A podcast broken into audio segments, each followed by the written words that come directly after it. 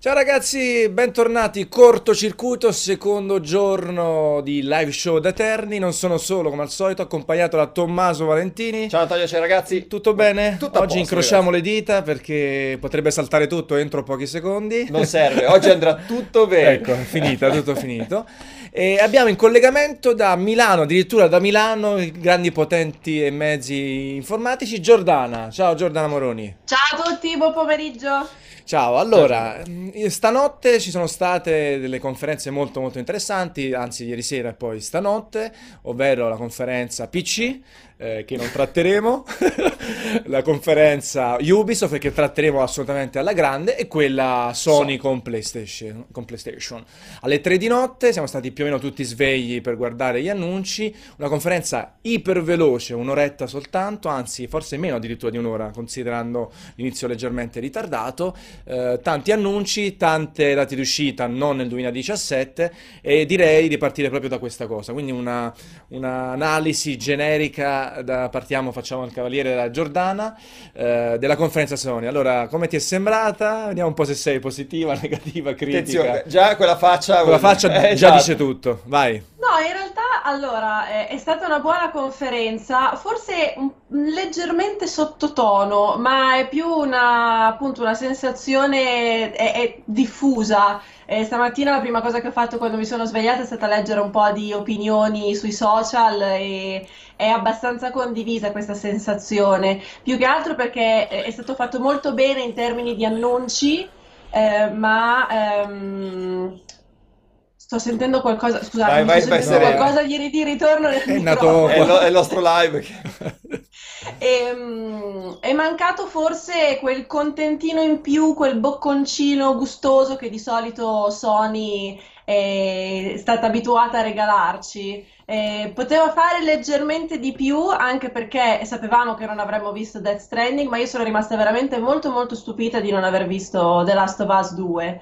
Ehm, quindi insomma, de- devo dire che ho preferito di molto la conferenza Ubisoft, ma avremo modo Ok, di E parlarne. quella- rispetto a quella Microsoft, che, che dici? Rispetto a quella Microsoft, allora, come dicevamo, come dicevo ieri, eh, secondo me è andata un pelino meglio di, di quanto mi, mi aspettavo e Sony ha fatto leggermente meno. Sembra quasi che si siano incontrati a metà strada, entrambi asfaltati da Ubisoft però, anche se c'è da dire che manca ancora Nintendo, che potrebbe nuclearizzare tutto e, e portare a casa una vittoria in termini di immagine con l'ultimo, appunto, con l'ultima conferenza col Direct che manca. Sì, mi è dato anche un gancio. Infatti, noi quando finiremo la nostra grande diretta verso le 17:30, 40, attaccheremo da Los Angeles, dove ci saranno, suppongo, Pierpaolo e un altro ospite, non so chi dei vari ragazzi, per la conferenza Nintendo. Ci Anzi, direct. Perry? Eh, giustamente, no. Credo.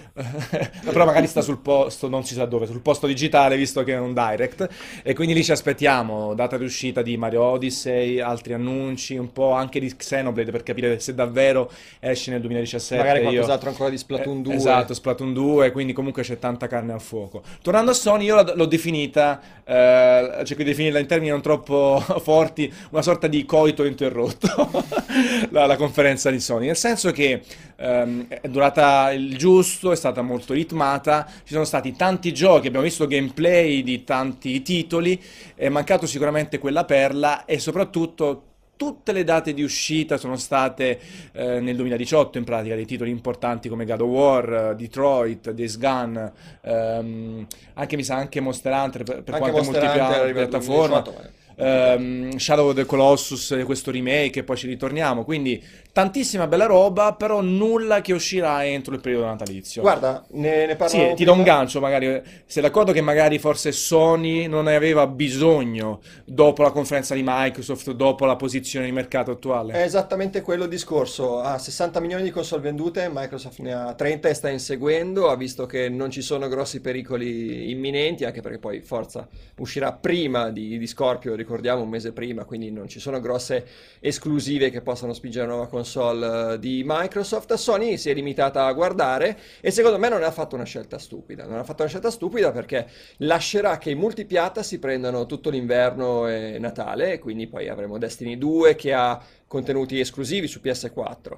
Eh, avremo FIFA che ha la partner con PS4, insomma ci sono tantissimi, poi c'è Ubisoft, Assassin's Creed, eh, Certo. insomma tutto il COD, Battlefront, tutti quei giochi che usciranno multipiattaforma e Sony ha detto perché rischiare di vendere meno una delle mie IP di punta quando il mercato sarà già saturo. Sarà bello saturo. Io sposto tutto al così. 2018. Io guardando poi la durata della conferenza, mi sa che è la prima volta che Sony fa una conferenza di 55 minuti. C'è anche da dire che è dovuto al fatto che l'hanno asciugata molto, non Sì. c'erano interventi Eh, nel era- mezzo. Era, un po' triste secondo me, sai, sai, perché sembra Potevi- una sorta di b-roll in successione, perché poi non, c'era nulla di giocato sul palco, era- c'era una bellissima coreografia iniziale dedicata ehm, a... cosa sarà dedicata all'inizio? Ad Uncharted, Uncharted. The Lost Legacy.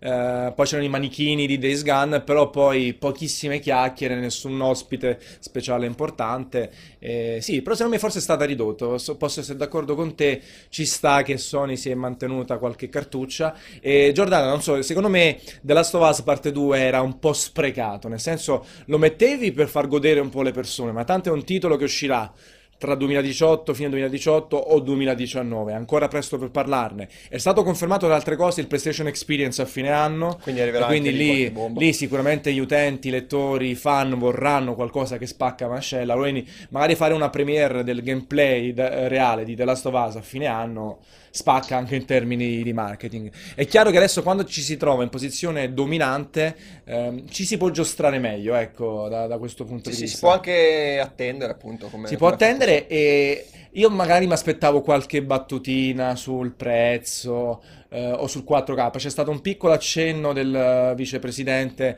dicendo che hanno introdotto per primi il 4K, l'HDR, senza fare però battute verso il true 4K, quello nativo e altro. Sono stati molto tranquilli. Esatto, questa è la scena che vedete dietro di me eh, de- del lancio. L'anno scorso c'era God of War, che era un attimo più forte, no? Un'orchestra filarmonica tutta sulla base del palco. Adesso partire con l'espansione di Uncharted, che poi in realtà non è più un'espansione Uncharted, è un titolo a sé stante, non ha Certo. bisogno di quello originale, dovrebbe durare 8-10 ore, quindi comunque è un titolo corposo, però non c'ha sicuramente l'appeal del quarto capitolo. Espansione invece di Horizon, eh, che Horizon. arriverà, che mi fa molto contento. Esatto, diciamo che c'è, eh, come hai detto tu, tutti questi multipiattaforma, poi abbiamo eh, Uncharted Lost Legacy, eh, Horizon, espansione di Horizon, Wi- Wildlife, possibile una roba del genere. Eh, Frozen abbia- Wilds. Ah, Frozen Frozen Wild. Frozen Wild. Wild, giustamente, Wildlife è un'altra Eh. cosa, è un, è un documentario. Ehm, Non cercatelo su YouTube, ragazzi. Esatto, potrebbe uscirvi qualcosa di strano. Scusate, deformazione.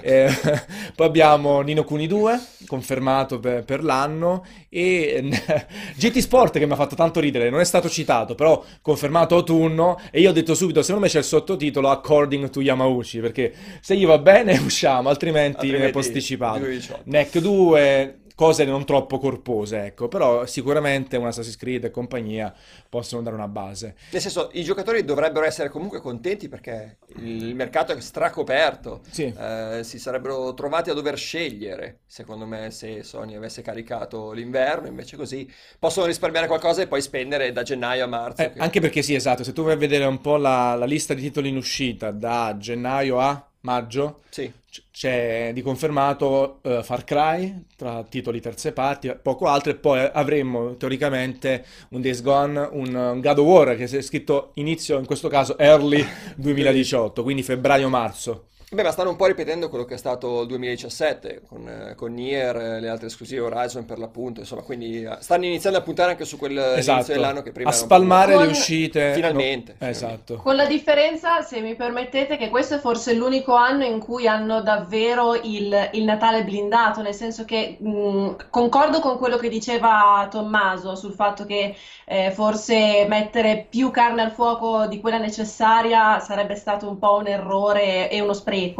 Eh, però s- PlayStation ha fatto due Natali un po' così così. Quando io ho visto quel God of War eh, Early 2018 mi è venuto un po' una sensazione di déjà vu come l'Uncharted che doveva uscire eh, sotto novembre e dicembre, che poi era stato stato spostato alla primavera dell'anno dopo. Che poi però gli ha Quindi venduto forse 10 questo- milioni di copie Uncharted, quindi Ah, no, ass- assolutamente. forse non- è stato tanto sbagliato spostare. No, sicuramente adesso il mercato si è espanso, ma forse è meglio anche per noi giocatori perché non dobbiamo concentrarci nel prendere tutto verso Natale oppure nei mesi Esatto. successivi. Quindi no, adesso penso che sia meglio così. è ben distribuito. Esatto. Però, quindi a questo punto e poi è- ci torniamo, abbiamo uno slot Ubisoft che assolutamente ha fatto una grande conferenza e c'è il rischio che poi Nintendo, zitta zitta, quatta quatta, ha cominciato la sua nuova generazione con Zelda, finisce l'anno con Mario e si trova a avere i due titoli più forti, più importanti. In un periodo dove non Eh, escono praticamente esclusive, tra eh, esatto, quindi Nintendo dopo, fra qualche ora, ci, ci dirà... cioè,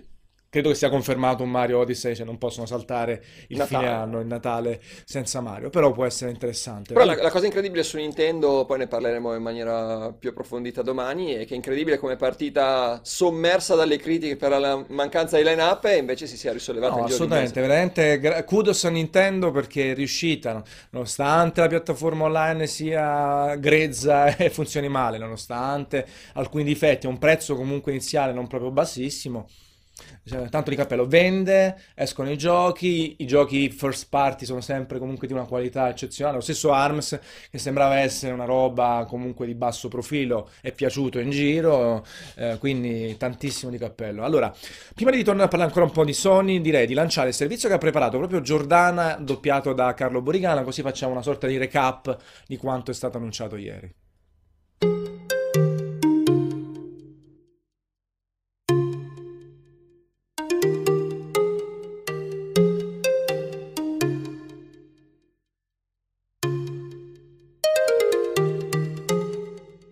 Conferenza E3 di PlayStation si è aperta con un trailer dedicato all'imminente Uncharted The Lost Legacy, spin-off che vede protagonista Chloe e Nadine, due vecchie conoscenze di Nathan Drake. Sono seguiti l'annuncio di un'espansione di Horizon Zero Dawn intitolata Frozen Wilds e un corposo video dedicato a Days Gone. Inoltre è stato mostrato in anteprima Monster Hunter World, che segna il ritorno della serie Capcom su PlayStation. Tuttavia uscirà anche su Xbox One e PC. La versione rimasterizzata di Shadow of the Colossus e l'annuncio ufficiale di Marvel vs. Capcom Infinite hanno poi lasciato spazio a una breve parentesi dedicata a sei giochi per la realtà virtuale, tra cui Skyrim VR, Bravo Team e Moss. A chiudere l'ultima parte di conferenza ci hanno pensato i titoli più attesi di casa Sony. God of War è tornato a mostrarsi ancora una volta, ma senza una data di uscita precisa. Ancor più fumoso il destino di Detroit Become Human, l'ultimo titolo firmato dai creatori di Heavy Rain e Beyond Due Anime. È seguito poi un trailer di Destiny 2 dove sono stati mostrati i contenuti esclusivi riservati ai giocatori PlayStation 4. Marvel Spider-Man ha chiuso la conferenza con un nuovo filmato di gameplay tra frenetiche scene d'azione e spettacolari intermezzi animati.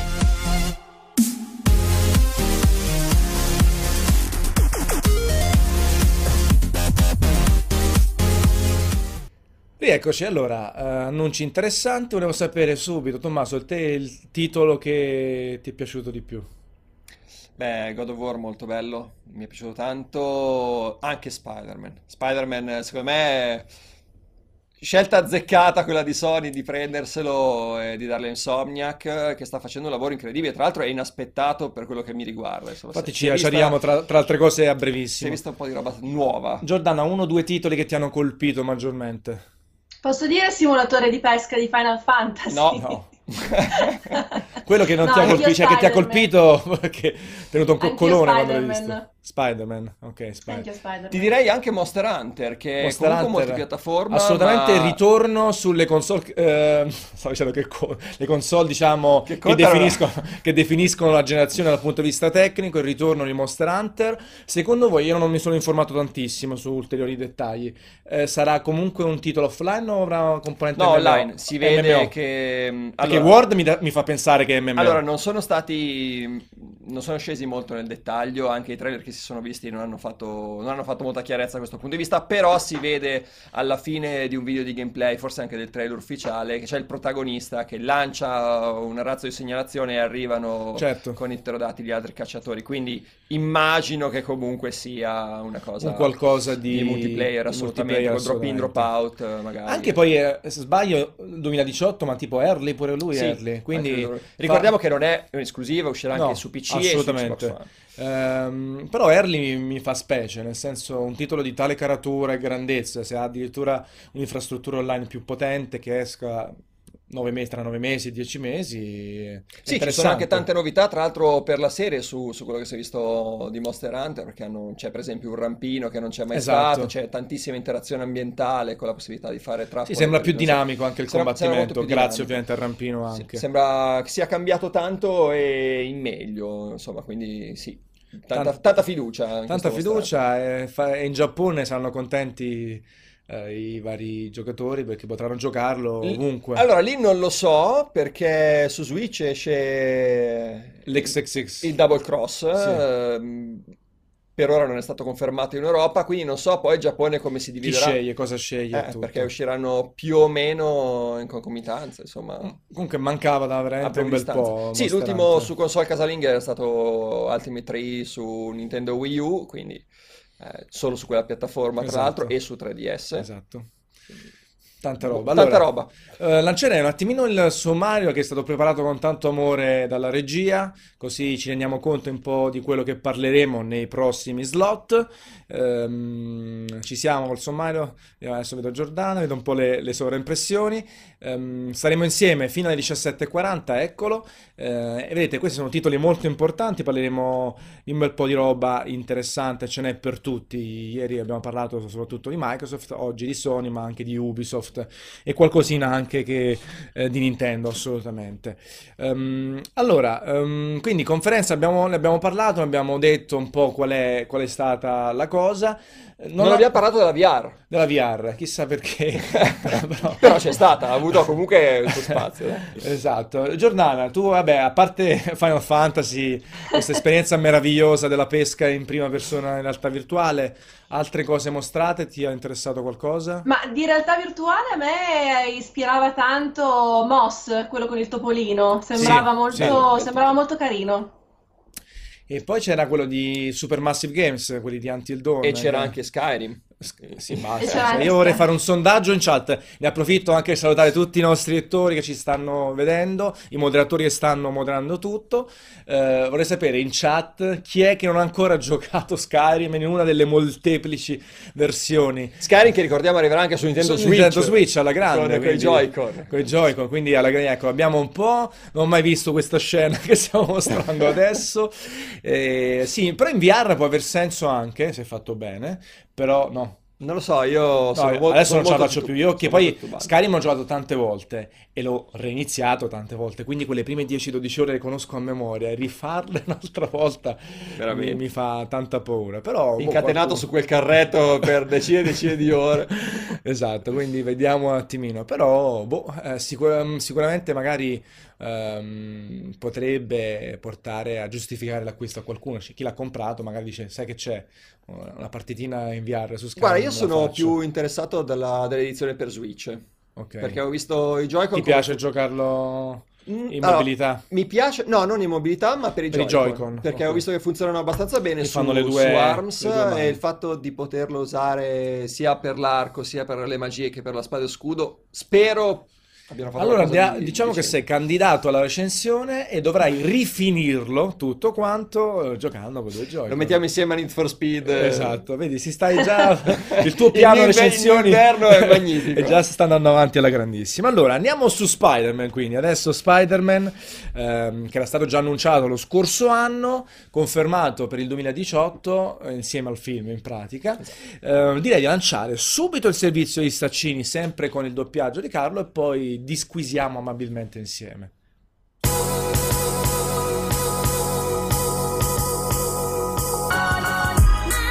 Si sa poco della narrativa di Spider-Man. L'uomo ragno è alle prese con Kingpin e Mr. Negative all'interno di quello che sembra un regolamento di conti legato all'equilibrio della criminalità organizzata di New York.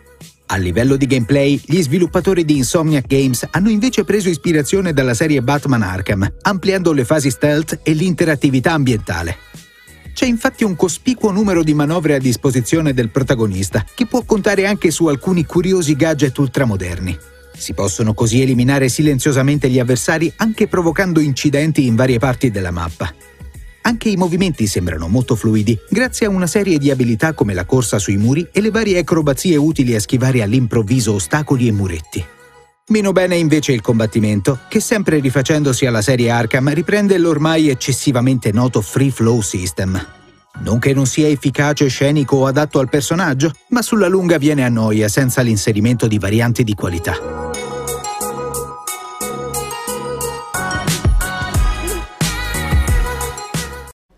Allora, avete visto, adesso vado subito da Giordana, visto che è stato uno, il titolo che le è piaciuto di più, semplicemente due note su Insomniac, che veramente dopo Ratchet Clank sono riusciti a trovare la quadratura del cerchio in termini di rendering nei videogiochi, cioè Ratchet Clank soprattutto su Pro, ma anche sulla liscia, aveva una pulizia dei colori, una morbidezza del tratto incredibile, che bene o male si ravvisa anche in Spider-Man, veramente un impatto grafico proprio di, di pulizia dell'immagine è meraviglioso, poi magari non c'è tanti effetti o altro, però veramente un super lavoro da parte di Insomniac. Eh, Giordà, come tu che sei sempre critica magari anche sulla parte eh, non interattiva dei giochi, no? come vedi questo passaggio costante di quanto mostrato ieri tra cutscene, eh, quick time event e gameplay? Non, aspetta, non lo vediamo. ecco, vai, ok, vai, vai. Dicevo, è molto difficile per me parlare di questo Spider-Man perché eh, parliamo di uno dei miei team di sviluppo preferiti. Non ho giocato proprio a tutti, tutti i giochi sviluppati da Insomniac, ma questi ragazzi hanno regalato gioia alla mia infanzia, quindi gli sarò per sempre eternamente grata. Eh, però a parte questo sconfinato amore che mi fa venire gli occhietti molto kawaii, e devo dire che è veramente bello, mi è piaciuto molto in, uh, in, sotto tutti gli aspetti. Logicamente, essendo un, un, um, un, pezzo di video giocato, ma che non è stato realmente giocato sul palco, eh, c'è sempre qualche riserva che sarebbe giusto tenere in considerazione. Eh, però se il gioco dovesse effettivamente comportarsi così come l'abbiamo visto, eh, abbiamo di fronte, non dico un avversario degno per, um, per la serie Arkham di Batman, ma, ma, ma siamo, siamo, lì lì. Anche perché poi dall'altra parte, appunto, essendo, volendo fare questo paragone, per me la serie degli Arkham, specialmente Arkham Knight, è, è un punto molto alto da raggiungere. Però questo Spider-Man mi ha, mi ha convinto molto. Tommaso, io ho visto tra altre cose, eh, a parte poi adesso ci focalizziamo sul combattimento, anche un, un tipo di linguaggio visivo e narrativa non tanto proprio di Insomniac. Insomniac è sempre stata molto brava a fare i suoi giochi, ha sempre però peccato in termini proprio di eh, narrazione intesa proprio narrazione estetica, di momenti topici all'interno dei suoi giochi. Ha sempre fatto bei giochi da giocare, mediamente interessanti in termini da narrativi, seguire. da seguire anche proprio a livello visivo, accadimenti a schermo e cose del genere. Qui ci sono invece dei tratti più maturi, più forti, più coinvolgenti, no? Beh, allora, cavolo, ieri l'inseguimento in elicottero con Spider-Man, che poi adesso no, non volevo spoilerarlo, ma andate a vedere se non, se non lo siete ancora mi che, gustati. Mi sa che arriva adesso. È stato davvero meraviglioso, una cosa da seguire a bocca aperta con Spider-Man che spara le sue ragnatele tra i palazzi per salvare la gente da, dai pezzi dell'elicottero che vola. Insomma, molto molto bello e fa parte comunque di una, di una narrativa interessante è abbastanza nuova, nel senso questa, eh, questa, narrativa che non si discosta dal gameplay, che sembra tutto un continuo. Esatto, insomma, che, e forse che piace. giustamente credo che un, quella scena che poi ci arriviamo tra poco nella quale appunto Spider-Man salva eh, i passanti dall'elicottero che sta cadendo, quella forse è impossibile da rendere in gameplay puro, no? Perché magari la sbagli 100.000 volte, ti, ti rompi... Certo. Invece fare questa sorta di quick time event dove devi premere dei tasti, dove tutto poi è automatico, potrebbe essere una soluzione. ma a me piace molto questa piega dei giochi action eh, che poi mh, hanno quei 30 secondi, un minuto di pura narrativa dove ci sono i QTE in mezzo e invece di goderti solo il filmato interagisci, continui a giocare sostanzialmente ma, ma ti guardi anche la narrazione in maniera piacevole, insomma. Piace, piace. Uh, Joe, um, combattimento appunto uh, chiaramente ispirato a quello della serie nuova di I- Batman. Ispirato è una parola... Copiato. Però mi fa ridere perché poi copiato quando poi alla fine sono due team di sviluppo, copiarlo proprio è difficile, a meno che non si sono fatti uno scambio di asset e magari gli hanno passato le cose. Copiarlo senza avere, come dire, il motore dei combattimenti fa abbastanza ridere, nel senso veramente grande forma di, uh, di apprezzamento da parte di Insomniac. Di tributo. Sì, di tributo. Eh, non so voi, eh, non so tu Giordano, a me comunque piace, nel senso che io mi immagino un personaggio di Spider-Man in grado di fare questo tipo di attacco eh, costante, fluido, da un personaggio all'altro, che utilizza comunque le ragnatele. E diceva bene Tommaso prima, quando non ci sentivate, che c'è forse più utilizzo dell'ambientazione rispetto a un Sì, Batman. a me piace molto perché il tutto si sposa molto bene con, con quella che è la fisicità del supereroe, mentre il, il sistema di combattimento di Batman era molto più, più duro e si sentivano veramente i- i- il dolore dei cazzotti che volavano, qui invece il, il combattimento si sposa molto con quello che è la fisicità del personaggio, che non rimane mai fermo, che ha un certo. modo, esatto, che ha un modo molto diverso di combattere. E a me ha colpito molto di più in realtà le parti in cui lui, prima di attaccare, studia l'area, studia l'area in cui ci sono i nemici, la parte diciamo stealth.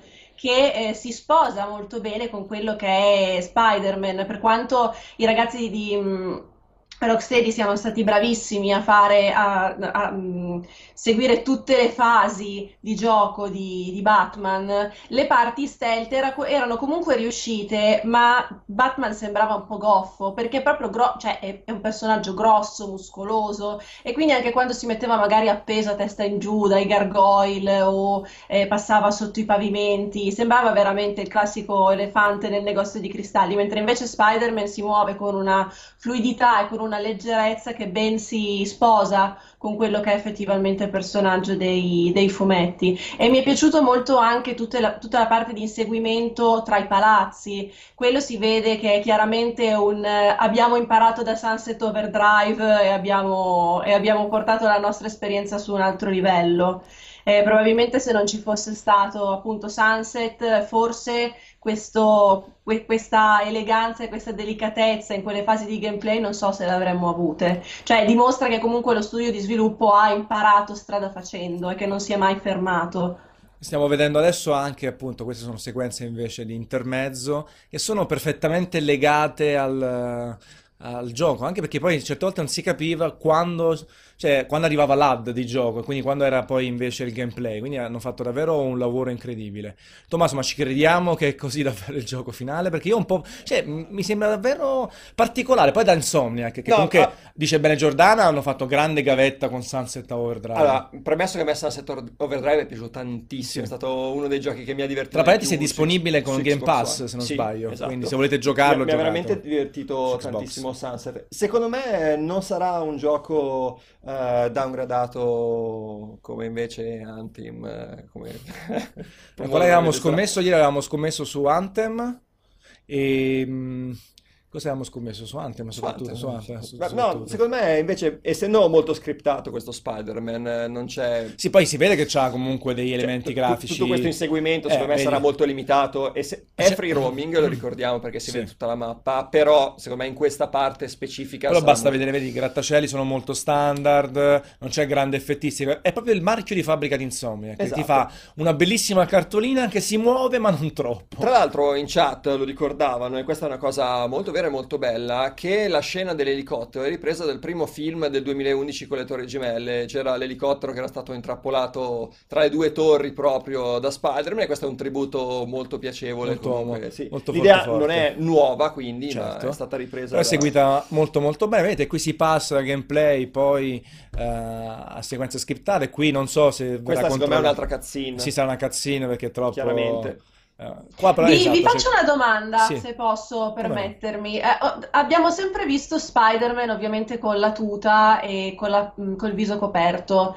Secondo voi, eh, all'interno del gioco, il protagonista avrà le fattezze dell'attore di Homecoming oppure no? È una Ah. domanda che mi sono fatta ieri finendo di guardare la, la Intanto la, la conferenza. cosa strana è che questo Spider-Man muove gli occhi. Non so se ve ne siete Sì, accorti, che si ingrandiscono riesce a la muovere gli occhi della tuta in maniera abbastanza inusuale. inusuale, quindi Ah. ormai è dentro la tuta. Marvel di solito fa recitare gli attori tagliando la maschera e lasciando gli occhi e poi ricostruendo sopra Certo. per l'espressività. Non so Insomniac in questo caso Che tipo di che, tecnica ha che tipo di utilizzato. tecnica ha usato. Non credo che abbia fatto del, del motion Perché comunque con, con il rila- con- comunque con Civil War e con il rilancio di, di Spider-Man che più va avanti più diventa giovane, a quanto pare. Certo. Pare che sia questa la Questa formula parte di, una Marvel al cinema. E appunto mi chiedevo quanto sarebbe stato legato a me. Francamente stupisce il fatto che il gioco non, non esca quasi in contemporanea con, eh, con il film, che dovrebbe uscire a questo luglio. Sbaglio? Dico una stupidaggine? Correggetemi in Eh, chat. non so, esatto, chiediamo alla chat Mi che è sicuramente più Eh, preparata. perché sì, 16 mi ricordo infatti... il 16 luglio. Ah, ok, quindi sì, allora ho detto l'inesattezza prima. E beh, qui è una questione di che evidentemente non ce l'hanno fatta a concludere lo sviluppo, perché Eh. comunque è un free roaming. eh. Io, ad esempio, ho letto anche il commento, qualche paura sul fatto che potesse essere il gioco tutto così, costantemente interrotto dalle cutscene. No, questa è un- una parte. Se è un free roaming ci saranno tante di quelle ore in cui voi girate liberamente per New York e fate quello che volete. non avrebbe senso la minimappa che si vede in diverse Esatto. scene. Semplicemente quando ci sono le missioni principali di storia, soprattutto suppongo alcune, saranno molto scriptate, eh, molto inquadrate come questa qui. Sai che io non sono neanche troppo convinto che Ah. le cutscene che abbiamo visto sia in qualche modo possibile fallirle. Secondo me sono talmente tanto guidate che quel QTE che abbiamo visto è solo per mantenere alta l'interesse del Ah, dici questo, quindi, e quindi semplicemente se uno sbaglia comunque Va avanti lo- la- comunque la, la cutscene. Era già stata usata da qualche altro titolo, adesso non mi ricordo, non mi sovviene Quindi quale. magari che, ti che ti dà, magari ti dà un giudizio, ti dà Magari alla fine, esatto, una- la precisione nelle caz- delle quick time Però potrebbe eh, essere così, che, esatto. visto che non cambia la, la qualità grafica della cutscene, cioè sembra solo un QTE aggiunto su, sul video, o quantomeno questa presentazione. un layer sopra la Esatto, cutscene. sembra un layer sopra la cutscene, insomma, potrebbe essere che è solo una cosa di contorno, Di contorno. invece che essere puramente gameplay. Allora, ti- Eh, sì. ultima cosa che su Spider-Man, non so se volevi... No, poi ti chiederei anche poi di, di- raccogliere qualche cioè, domanda ok. sia a questo punto sulla conferenza Sony sia su Spider-Man, visto che sono collegati, sono esclusive. Ah, che ha molto più senso il free flow con eh, il- le contromosse qua su Spider-Man per il senso di ragno rispetto a quanto le aveva in Batman che aveva questa percezione dei colpi che gli arrivavano con l'icona sopra gli avversari che era eh, Sì, un po' alle spalle anche insomma non è proprio da Proprio- Batman esatto, e è esatto. molto più da Spider-Man questa cosa Spider-Man, quindi senso di ragno, infatti, Assolutamente ci sta più alla sensata. grandissima. Ragazzi in chat, che seguite anche la chat, mi raccomando, fate qualche domanda che cercheremo di rispondervi, anche se avete qualche dubbio, qualche curiosità, soprattutto sulla conferenza Sony, perché comunque, bene o male, poi dopo si è approfondito tutto. Ehm, eh, Gio, sempre collegandoci all'ultima cosa della conferenza Sony, tu hai detto che ti saresti aspettata un uh, The Last of Us parte 2. Altre cose che ti sono mancate nella conferenza? Eh, allora, eh, Sony aveva detto settimana scorsa, eh, con un, con un annuncio ufficiale, che ci sarebbe stata una grande sorpresa alle 3 per quanto riguardava i fan di Crash Bandicoot, che nella mia testa questa cosa si è trasformata automaticamente o in un nuovo capitolo o, nel, o in una rimasterizzazione, esatto, una rimasterizzazione del, del, mm, di- del CTR. E questa cosa non c'è stata, io sp- spero che comunque lo, lo facciano vedere o che al massimo sia slittato eh, alla Gamescom e sul palco non, non l'ho eh, non l'ho visto. In realtà io poi prima ho parlato di The Last of Us 2 perché era un po' l'aspettativa di tutti. In realtà io sono una delle pochissime che non ha apprezzato particolarmente il primo capitolo, quindi non è un Uh. gioco che attendo moltissimo. Eh, io avevo creduto molto nel, nel rumor della trilogy rimasterizzata di, di Spyro, cioè avevo co- come hanno fatto con la Insane Trilogy di Crash, cioè, ci ho creduto fin troppo forse, quindi quando non l'ho vista arrivare eh, mi è un po', mi è un po' dispiaciuto. Sì. Crash Però- forse mh, sarà anche qualche regalo, che ne so, in fiera per qualcuno, qualche goodies, forse quella grande sorpresa, oppure che ne so, una demo. Ah, tra parentesi c'era una demo scaricabile adesso che mi è venuta in mente durante... di Marvel vs Capcom Esatto, di Marvel vs. Capcom Infinite, È quindi uscito- già disponibile ieri. ieri. Ah, io adesso non sono molto contento, a dire il vero, di Marvel vs. Capcom. Eh, hanno scelto questo, questi modelli tridimensionali perdendo, perdendo cell shading, cosa che secondo me era uno dei, dei tratti E distintivi c'è lo della, stacco in negativo della adesso. serie e c'è lo stacco in negativo. Non mi piacciono, non mi piacciono molto. Ci sono un po' di meme su Chun-Li, per esempio, ma anche Rocket Raccoon che si è visto. Non, non- non mi è piaciuto tantissimo. Eh, invece molto bello in contrasto Dragon Ball.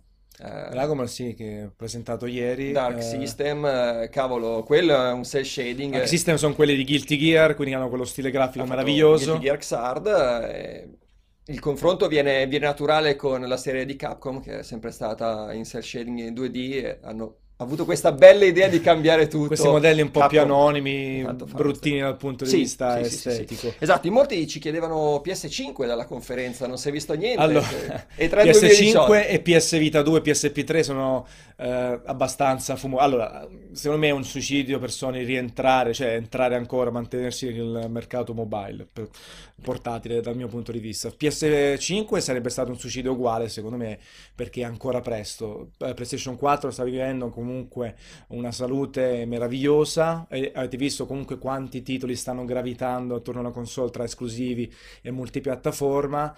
Uh, se esci un anno dopo Scorpio, uh, mi piace molto più Scorpio, non è che fai un salto, magari invece che 7 teraflop e 7 8 esagerando, quindi non ha senso.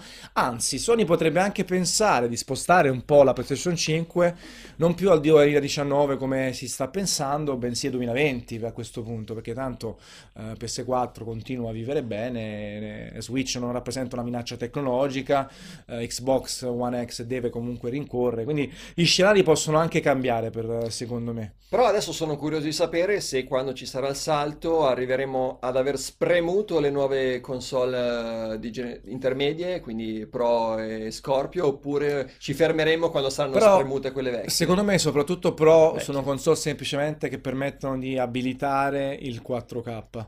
Uh, un po' di meno Scorpio che poi permetterà anche di avere qualche miglioramento tecnologico proprio, però secondo me la potenza aggiuntiva è soprattutto legata a un aumento importante di risoluzione e magari a provare finalmente a portare più giochi possibili a 60 fps, a 60 frame al secondo, poi dipende anche dal genere ovviamente. Un altro assente che qualcuno ha sentito dire From Software con Bloodborne 2, ma io sapevo al 100% che non ci sarebbe stato perché From Software sta lavorando comunque sulla trilogia.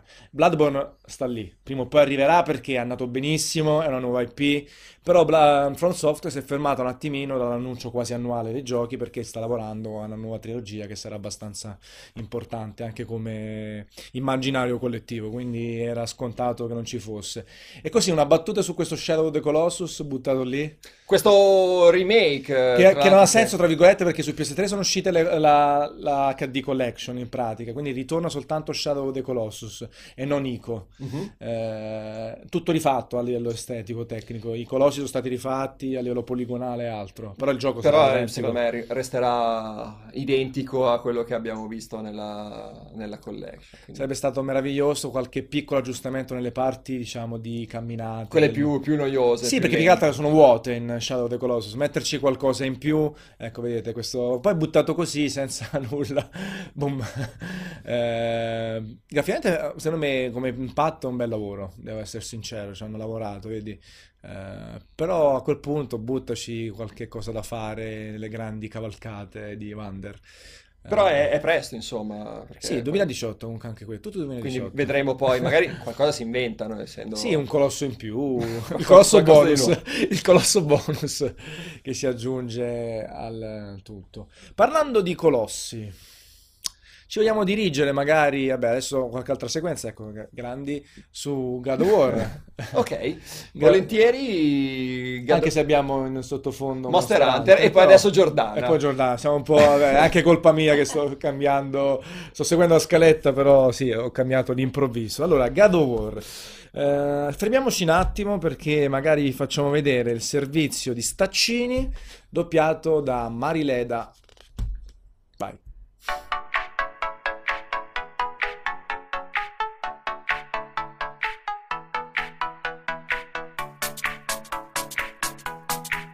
Alla conferenza Sony delle 3 2017 il ritmo delle presentazioni è stato serratissimo, ma solo pochi annunci sono riusciti a scatenare l'esaltazione dei fan. Tra questi spicca senza dubbio il nuovo God of War, che punta a donare una seconda giovinezza alla serie.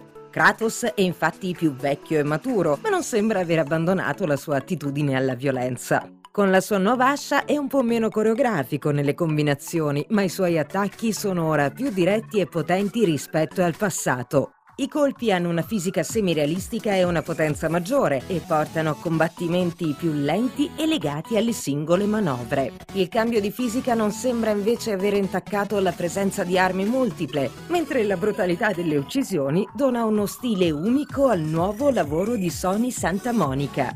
Le capacità del figlio Atreus possono poi tornare utili per stordire i nemici, visto che è in grado di scagliare frecce elettrificate con grande precisione. God War vanta anche un comparto tecnico impressionante che sfrutta al meglio gli scenari nordici con mappe estese, elementi di distruttibilità ambientale e fasi esplorative in barca.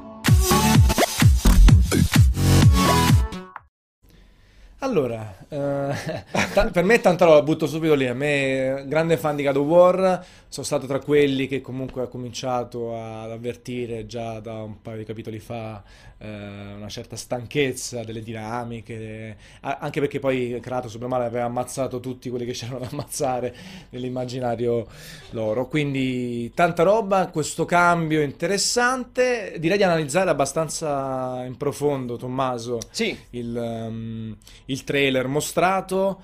Quali sono gli elementi che ti hanno colpito di più? Allora... Di rottura o non? Ah, intanto partiamo dalle cose negative, che ci sono cose negative su questo God of War e secondo me è un- c'è stato un pochino di downgrade rispetto all'annuncio. Downgrade!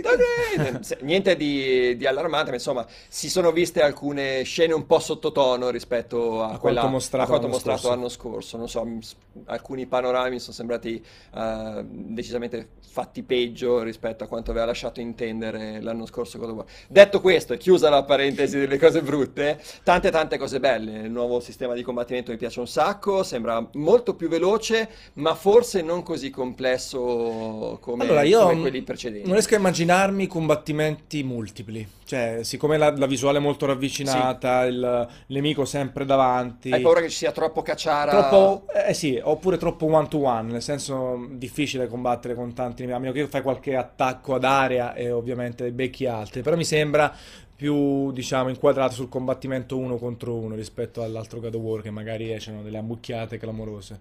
Che ne dici? È possibile? Sì, possibile, è possibile che ci sia il focus contro un nemico alla volta anche, cosa che sembrerebbe anche confermata insomma, dal trailer. E poi voglio parlare di questo bambino, questo bambino che Atreus. Atreus ha delle parti, eh, secondo me saranno quelle peggiori probabilmente del gioco, così la butto lì. Che, che impara a combattere, Leggere, sa- saranno quelle un pochino più noiose, un pochino più lente e ho paura che rischino di spezzare un po' il ritmo di God of War che è sempre bello sostenuto. Però c'è questa cosa che magari a tanti è sfuggita, ehm, e cioè la sua capacità di parlare con le creature nordiche. Eh, si vede alla fine quando esce questo serpente marino Enorme. enorme, e, sono faccia a faccia e Kratos gli chiede che cosa sta dicendo mentre impugna l'ascia, quindi gli evita il combattimento e dice ci vuole aiutare, adesso non può parlare direttamente ma quantomeno ne capisce i versi, le cose, questa cosa mi ha preso completamente e mi ha fatto Anche perché ti dà, ti dà adito a, a certi svolti narrativi, ma anche di gameplay, perché magari un Kratos da solo avrebbe attaccato. l'avrebbe ammazzato. Avrebbe ammazzato subito, attaccato subito, invece il figlio ti dice guarda no, sta cercando aiuto, anche se è brutto da vedere, è un po' inquietante, eh, in realtà richiede aiuto, quindi vediamo che succede. E infatti Joe... ehm, God of War, questo qui, questo capitolo, questo reboot a tutti gli effetti, con cambio di mitologia, eh, sembra avere uno spessore narrativo nettamente superiore eh, agli altri capitoli, soprattutto proprio per, per come viene raccontato, perché anche gli altri comunque hanno una bella storia e bei passaggi. Qui la storia,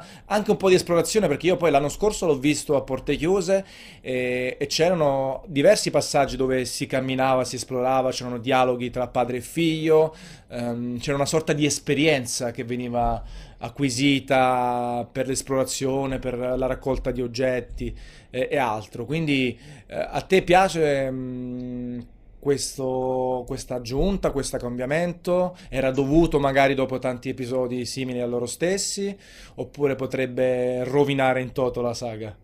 Ma allora, per me il problema principale è dato dal, dal gameplay. Eh, l'avevo già detto l'anno scorso e sapevo che il problema mi si, mi sare- mi si sarebbe riposto anche quest'anno. Eh, riguardo la parte narrativa è un'aggiunta che ehm, si poteva tranquillamente fare a patto che eh, secondo me rimanga inalterata quella eh, sensazione di, di, di furia, di rabbia di aggressività che trasmetteva molto il vecchio, il vecchio la vecchia trilogia, la vecchia, la saga, la vecchia saga il, vecchio, il vecchio Kratos. Qui mi sembra che Kratos sia un po' invecchiato, abbia perso un po' smalto. Naturalmente è un... Um, Poi adesso ha un figlio, È un'evoluzione, è, esatto, è un'evoluzione del, del, personaggio. L'avevamo visto anche ai tempi di Revelation con, uh, con Ezio, che era un uomo che aveva ormai vissuto la sua vita, aveva acquistato un certo tipo di saggezza. Non vorrei che questa cosa appunto limitasse quel senso proprio di brutalità che trasmetteva il, il, God of War originale. Il problema per me rimane fondamentalmente legato al gameplay, perché ehm, quando si parla di un, di, di un reboot di rinfrescare una saga, specialmente quando ha qualche annetto sulle spalle, ehm, secondo me è doverosa un'analisi e, e, una comprensione di ciò che ha reso quel gioco quel gioco. Per me eh, una cosa imprescindibile è il sistema di combattimento che influenza intimamente la telecamera e eh, il, le mappe di gioco. Eh, non essendoci questi tre elementi, per me questo non è God of War, è un bellissimo gioco eh, che non ho dubbi eh, sarà di spessore e di qualità perché abbiamo un team di sviluppo che ci lavora sopra, che sa il fatto suo, ma per me questo non è God of War, è... Mm, mi sembra quasi che eh, qui Sony avesse bisogno eh, non di qualità, perché la qualità ce l'ha tutta, ma avesse bisogno di quel nome, di quello specchietto per le allodole che serve per eh, piazzare bene a livello marketing il gioco. Quello che doveva essere fatto era una ristrutturazione, mentre invece Santa Monica è arrivata con la palla demolitrice, ha rasato tutto e ha rifatto da zero. E, mh, probabilmente perché si sono resi conto di avere a che fare con un gioco che per quanto invecchiato molto bene non risponde più alle necessità eh, del mercato e alle richieste dei videogiocatori. E allora a quel punto mi chiedo e, e, vi chiedo, aveva senso andare a scomodare un nome come God of War? Se il gioco si fosse chiamato Pinco Pallino dai creatori di God of War, io muta avrei speso al day one religiosamente i miei 70 euro e sarei stata la donna più felice del mondo. Fatto così, mm, mm, non mi convince molto. Allora, eh, sì, il tuo pensiero è chiarissimo, ci può stare, io te lo rigiro. Per me God of War è Kratos, non è eh, la mitologia, il sistema di combattimento, è Kratos, è il, il personaggio, le fattezze, la cattiveria anche. Qua a me sembra che comunque sia rimasta, semplicemente è invecchiato, ha un figlio magari anche se è cambiata tutta la mitologia, magari c'è qualche collegamento con la sua vecchia famiglia, perché lui poi è diventato così perché la famiglia è stata amma- ammazzata lui in pratica con quello che è successo. Quindi um, sta- per me ci sta, nel senso l'importante è che ci sia Kratos, ci sia un certo tipo di atteggiamento verso il prossimo, quello di, di ammazzarlo in tutte le, le salse. E, um, Poteva essere questo il reboot, il remake, non lo so, poteva esserci qualcosa di meglio, magari è possibile, però non è che sono critico da questo punto di vista. Io onestamente, un altro God of War nella mitologia greca, con uh, altri poi chi, chi, beccavi? Le beccavi tutti, tra Gaia, Atena, No, cioè, ma infatti il discorso non è eh, rifacciamo un God of War, la questione è lasciamo God of War lì dov'è e facciamo un gioco completamente diverso. È impossibile. Non, no, no, non sono d'accordo sul lasciare morire un brand così, solo così perché forte, lo vuoi... È ancora troppo è morto, forte. si è semplicemente semplicemente concluso. Non bene perché Ascension purtroppo è stato un gioco è forse, sceso infelice, giù. era forse il più infelice di tutti, ma abbiamo a che fare con un gioco che comunque ha una trilogia mh, dal mio punto di vista ottima, che con i dovuti alti e bassi ha funzionato bene. Uno dei pochissimi franchise di Sony che si è comportato molto bene, a mio parere, anche su PSP. I due giochi PSP a me sono piaciuti veramente molto. E quindi, cioè, per, per me era era fatto finito a posto e poteva rimanere là nell'Olimpo, perdonate il, lo spiacevole parallelismo, eh, dei, dei, videogiochi intoccato e perfetto così. E ripeto, io avrei comprato un nuovo gioco eh, con un nome che non fosse stato God of War sulla fiducia proprio per il lavoro che Santa Monica ha dimostrato e che ha fatto in passato. Ehm, poi ovviamente non c'è un modo giusto o sbagliato di vedere la cosa, è semplicemente un'opinione su cui si può più certo. o meno concordare. In, è logico non che concordiamo, questo... non, concordiamo Giordano. ok, non, non, concordiamo. È logico che poi questo gioco sicuramente lo giocherò.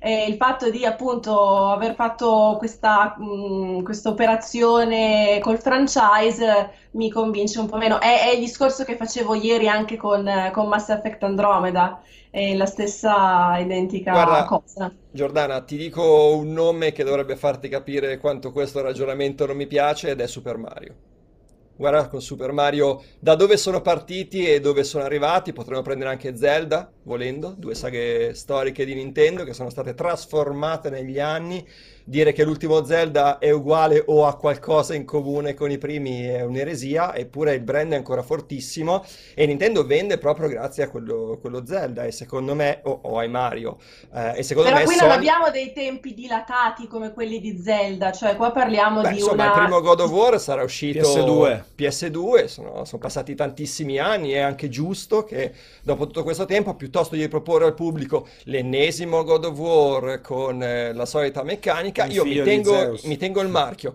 non rischio a lanciare una nuova IP che può piacere come non può piacere, ho il mio personaggio storico che è riconosciuto, cioè il tatuaggio di God of War è un simbolo per Sony e lasciarlo da parte per fare qualcosa di nuovo solo perché lo voglio ristrutturare è un errore secondo me, io almeno lo vedo così. Io mi metto nel mezzo, nel senso che il paragone con Mario e Zelda per me è molto ardito, soprattutto con Mario, perché Mario è proprio concettualmente un altro tipo di gioco e di personaggio. Parlavo di evoluzione, eh, sì, di, sì. di, cambiamento. No, però dico per esempio, eh, su God of War sono d'accordo invece che può continuare perché non si è ancora detto tutto sul personaggio, comunque eh, questa cosa qui del, del, del, Kratos anziano più o meno poi perché comunque mena con un fabbro ancora e con il figlio ehm, ancora tanto da dire. Un Uncharted basta. Eh, infatti l'ha capito anche Naughty Dog, ha chiuso la storia di Nathan Drake e poi non ti puoi inventare Uncharted 5 con Nathan Drake in un altro mondo perché è realistico Uncharted.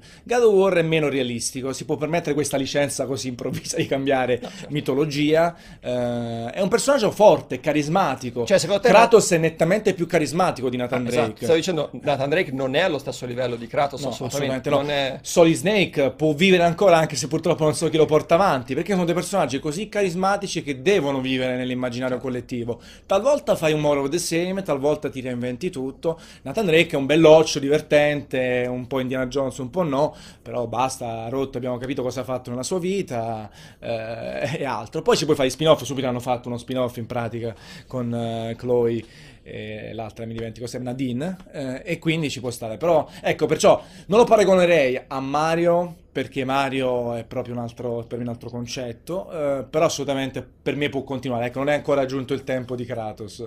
Non lo so forse guardando quello cioè ripensando a quello che ha appena detto Tommaso eh, la differenza forse nei, nei due a- approcci di pensiero tra il mio e il suo è che per me questa, questa filosofia di ristrutturazione del gioco è puramente concettuale e non tiene in considerazione il fattore economico. Eh, giustamente Tommaso diceva perché non sfruttare ovviamente un, un, nome, un franchise che mi può portare ancora del, dei guadagni. Eh, all'interno del mio ragionamento questo non, non conta ed è puramente concettuale e forse è un errore, mentre invece lui tiene in considerazione anche questo doveroso aspetto. Non lo so. Sì, allora magari uh, Tommy butta un po' anche in chat per capire cosa pensano i ragazzi di questo God of War. Nel frattempo Aggiungo assolutamente sì. I ragazzi vorrebbero che io prendessi la, la, questo cordino e andassi, cercassi un posto rialzato e mi impiccassi. Dai, Sto leggendo pareri molto molto contrastanti con il mio punto di vista. Perlomeno fai un video così almeno ci diventa virale in tuo onore. Ma il, il problema è, è, che non gli puoi toccare Kratos. Eh, esatto. A... No, però veramente Kratos, banalmente, quando abbiamo fatto qualche anno fa eh, i vari tornei per eleggere il personaggio più forte di tutti i tempi, in finale sono arrivati... Tanzen e Kratos. magari avessi quella potenza. Eh, eh, Solid Snake, eh, Mario, appunto, Link e Kratos, ma di, eh, di più mi sa che la finale è stata proprio tra Solid Snake e Kratos, non vorrei dire una cavolata. Quindi sono quei personaggi così forti che è un peccato farli morire e forse è meglio appunto fare questo salto incredibile anziché appunto una Ascension 2. Anche perché sono finiti, Che- sono finite i- i- le divinità sulla mitologia greca da ammazzare. Sai, forse è che io da, da donna poi ho una visione tutta mia di Kratos, quindi per me vedere un Kratos che è invecchiato, senso? che ha perso, e che ha perso un po'... No, nel senso... ehm, Guadagna punti perché ha petto nudo. No, eh, un- come dicevo prima, una delle cose che mi è sempre piaciuta molto di God of War era questa violenza, questo voler infierire sul nemico, questo contenuto esplicito molto gratuito, Sì. eh, che eh, appunto mi sembra, ovvi- abbiamo visto tanti combattimenti, tanta azione, ma ehm, mi manca un po' quella furia unleashed. No, però a un certo punto quando c'è quella sorta di colosso e prende la sua clava infuocata, lo schiaccia, comunque ce l'ha la cattiveria. Sì, Cioè, ci sono, ci sono questi, questi Eh. spot. Forse non accetto il fatto che, visto che comunque sono molto legata al, a- al franchise, per me God of War è stato veramente un compagno di, di- di vita, mentre Zelda eh, sono passati anni, ma Link è sempre lo stesso e non invecchia, e quindi ci fa sentire sempre un po' tutti giovani. Ci fa sempre sentire un po' tutti giovani, anzi viene ibernato e viene scongelato dopo millenni. Vedere Kratos invecchiare forse, for- forse è quello che mi, che mi colpisce un po' nel- nell'orgoglio, vedere che è- anche lui è invecchiato, forse questo sta dicendo che sono invecchiata anch'io, Però. Gio, cioè, veramente di Kratos ci hanno detto di tutto, di più, gli antefatti, prima, dopo. Adesso, cioè, secondo me lui in realtà, lui insegna al figlio comunque a essere cattivo, a cacciare, non avere pietà dell'avversario. Il figlio gli porterà in dono un po' di razionalità, nel senso, un attimino, aspetta, prima ne ammazza tutti, dialoga con qualcuno, cerca di capire che vuole. eh, Ecco, secondo me comunque rimane quella cattiveria e quell'impostazione, però magari un po' più di razionalità, poi chissà E come deve finisce. essere molto riuscita, deve essere- devono mettere forse molta più, più attenzione sul personaggio del, del bambino, perché sto- storicamente i bambini nei videogiochi o li fai Sì. bene o diventano O delle palle fuori. al tempo. No, tipo, eh, mi ricorda, mi ricordo Ashley in Resident Evil 4 che vieni qui, stai ferma, no, Sì. perché io me ne vado e dovevi inseguirla. Eh, o diventano adorabili come Clementine di The Walking Dead oppure diventano incontrollabili. De- devono, trailer- devono lavorare molto sul bambino, Nel trailer me. precedente, però, appunto, lui è molto duro col figlio quando deve cacciare e ammazzare il cervo, se non sbaglio, era un cervo. Sì, Quindi sì, dice sì. tu devi squartarlo, devi ammazzarlo e poi squartarlo. Quindi, comunque, Poi scopriamo che potrà parlare anche con i cervi e Esatto. non ucciderlo. non lo uccidono. Poi magari il figlio alla fine fa una brutta fine, oppure Kratos muore. Dipende poi quanto vogliono far proseguire questa nuova saga. O magari, esatto, Kratos muore e poi accontenteranno Giordano e ci sarà solo il figlio che Il figlio porterà però che avrà eh, le fattezze del padre, che comincia a Uguale. fare palestra, perde i capelli e diventa come il padre. O magari Kratos perde il figlio e si incazza ancora di più. E spacca tutto, anche a 200 anni, a No, 2000 la, la chat si divide un po', c'è qualcuno che dice sì, è giusto il cambiamento e altri che preferiscono mantenere, insomma, Kratos fino alla fine dei tempi. Passerotto su- su è molto preoccupato sul fatto che io possa avere un figlio. Mi chiede se ho figli. No, Passerotto, non ho figli. Non ancora. Non ancora. Non, non Esatto. Ancora, non Esatto. ancora. E tu le insegnerai, insegnerai ai figli a cacciare, Esatto. tutti, che la vita è dura e complicata. In realtà l'hanno chiusa in mansarda da due giorni, Giordano, non la fanno uscire. Tra un po' tira sul cartello aiuto. No, comunque sì, eh, eh, secondo me il più grosso dubbio è quello del combattimento, Sì. ecco, che potrebbe magari stufare, a meno che non ci abbia veramente 2000 boss di tutti i generi. Chiedono anche se piace l'ambientazione. Quella nordica è più brutta secondo me di quella greca, ma semplicemente, però quella greca ma- mi ha stufato onestamente, l'ho vista in tutte le salse. Ci voleva, diciamo. Sì, eh, però comunque è fatta bene, cioè mi piace lo- l'approccio che hanno avuto a questa cosa, mi piacciono le parti di esplorazione, per me ci possono stare perché io ho sempre apprezzato tantissimo anche il comparto, penso un po' tutti, il comparto tecnologico no, di God of War.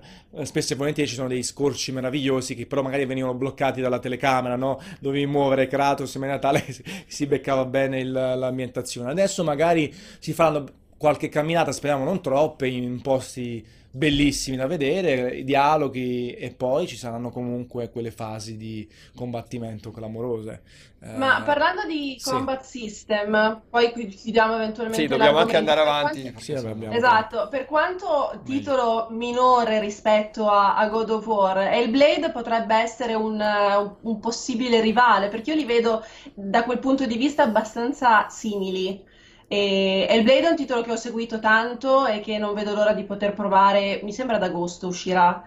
E, mm, e appunto riprende un po' le dinamiche di combattimento alla lontana di quello che è il nuovo God of War. Potrebbe essere, secondo voi, un, non dico temibile rivale, perché non potrebbe Guarda essere Giordana, questo è l'esempio perfetto di cui ti parlavo prima. Probabilmente se non si fosse chiamato God of War avrebbe potuto rivaleggiare con, con Hellblade in quanto nuovo EP, ma essendo God of War eh, Non c'è, non non c'è c'è, storia. no, più che altro il Blade lo Non vedo c'è un po' più, un po' più leggero anche, un po' più action. eh, Ma in realtà me. dovrebbe avere una storia un, po', un po' dark, un po' cupa, che ruota molto attorno a quelle che sono le, le- le turbe psicologiche della, della protagonista. No, comunque sta Eh, crescendo molto bene, molto interessante il Blade assolutamente, però God of War c'ha quell'epicità, quella cosa di essere ciccio, di essere eh, Mhm. pieno in tutto che Ci chiedono anche se difficile. ci piace la nuova telecamera, la scelta della telecamera così ravvicinata rispetto Sì, a... e quello è il dubbio poi sul combattimento, se diventa una roba, ripeto, one to one, Kratos comunque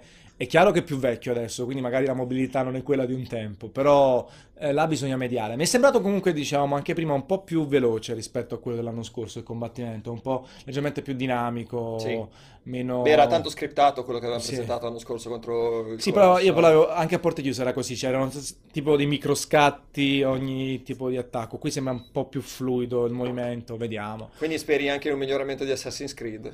Assassin's Creed eh, però esce adesso, cioè qualche mese, non lo so. Poi ci, ci torniamo alla conferenza Ubisoft, dai. Allora, eh, adesso facciamo un salto importante in termini di genere, di gioco, perché abbiamo Detroit. Detroit Become, Become Human, che non ha una data d'uscita. Ecco, quella cosa già bella, nel senso continuano a non avere una data d'uscita.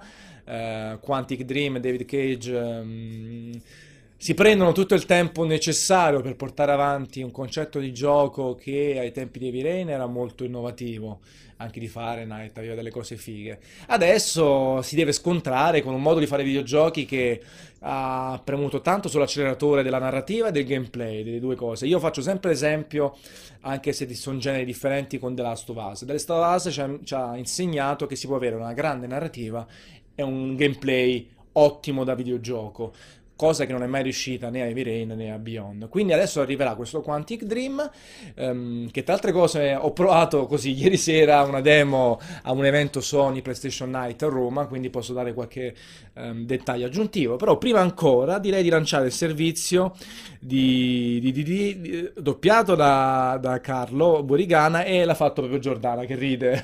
Potevi fare tipo così, potevi fare un gesto, l'ho fatto io, quindi vai col servizio.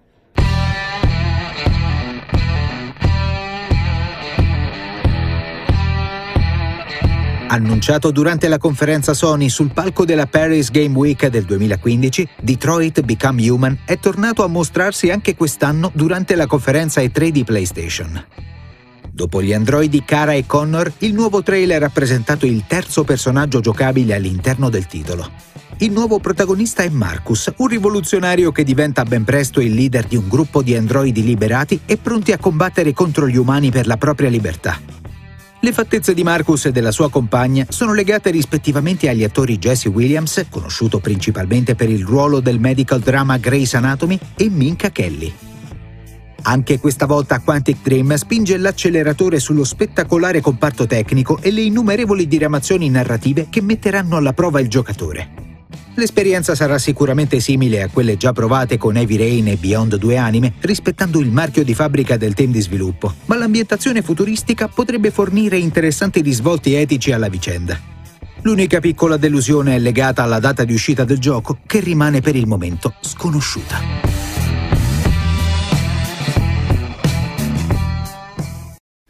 Ci sono diverse chiacchiere sui tempi di sviluppo di Detroit, i costi di sviluppo che sono enormi, perché qui si tratta tutto di motion capture, di, di plasmare gli accadimenti verso più strade, no? perché rimane un gioco in cui le scelte influenzano il fluire della storia.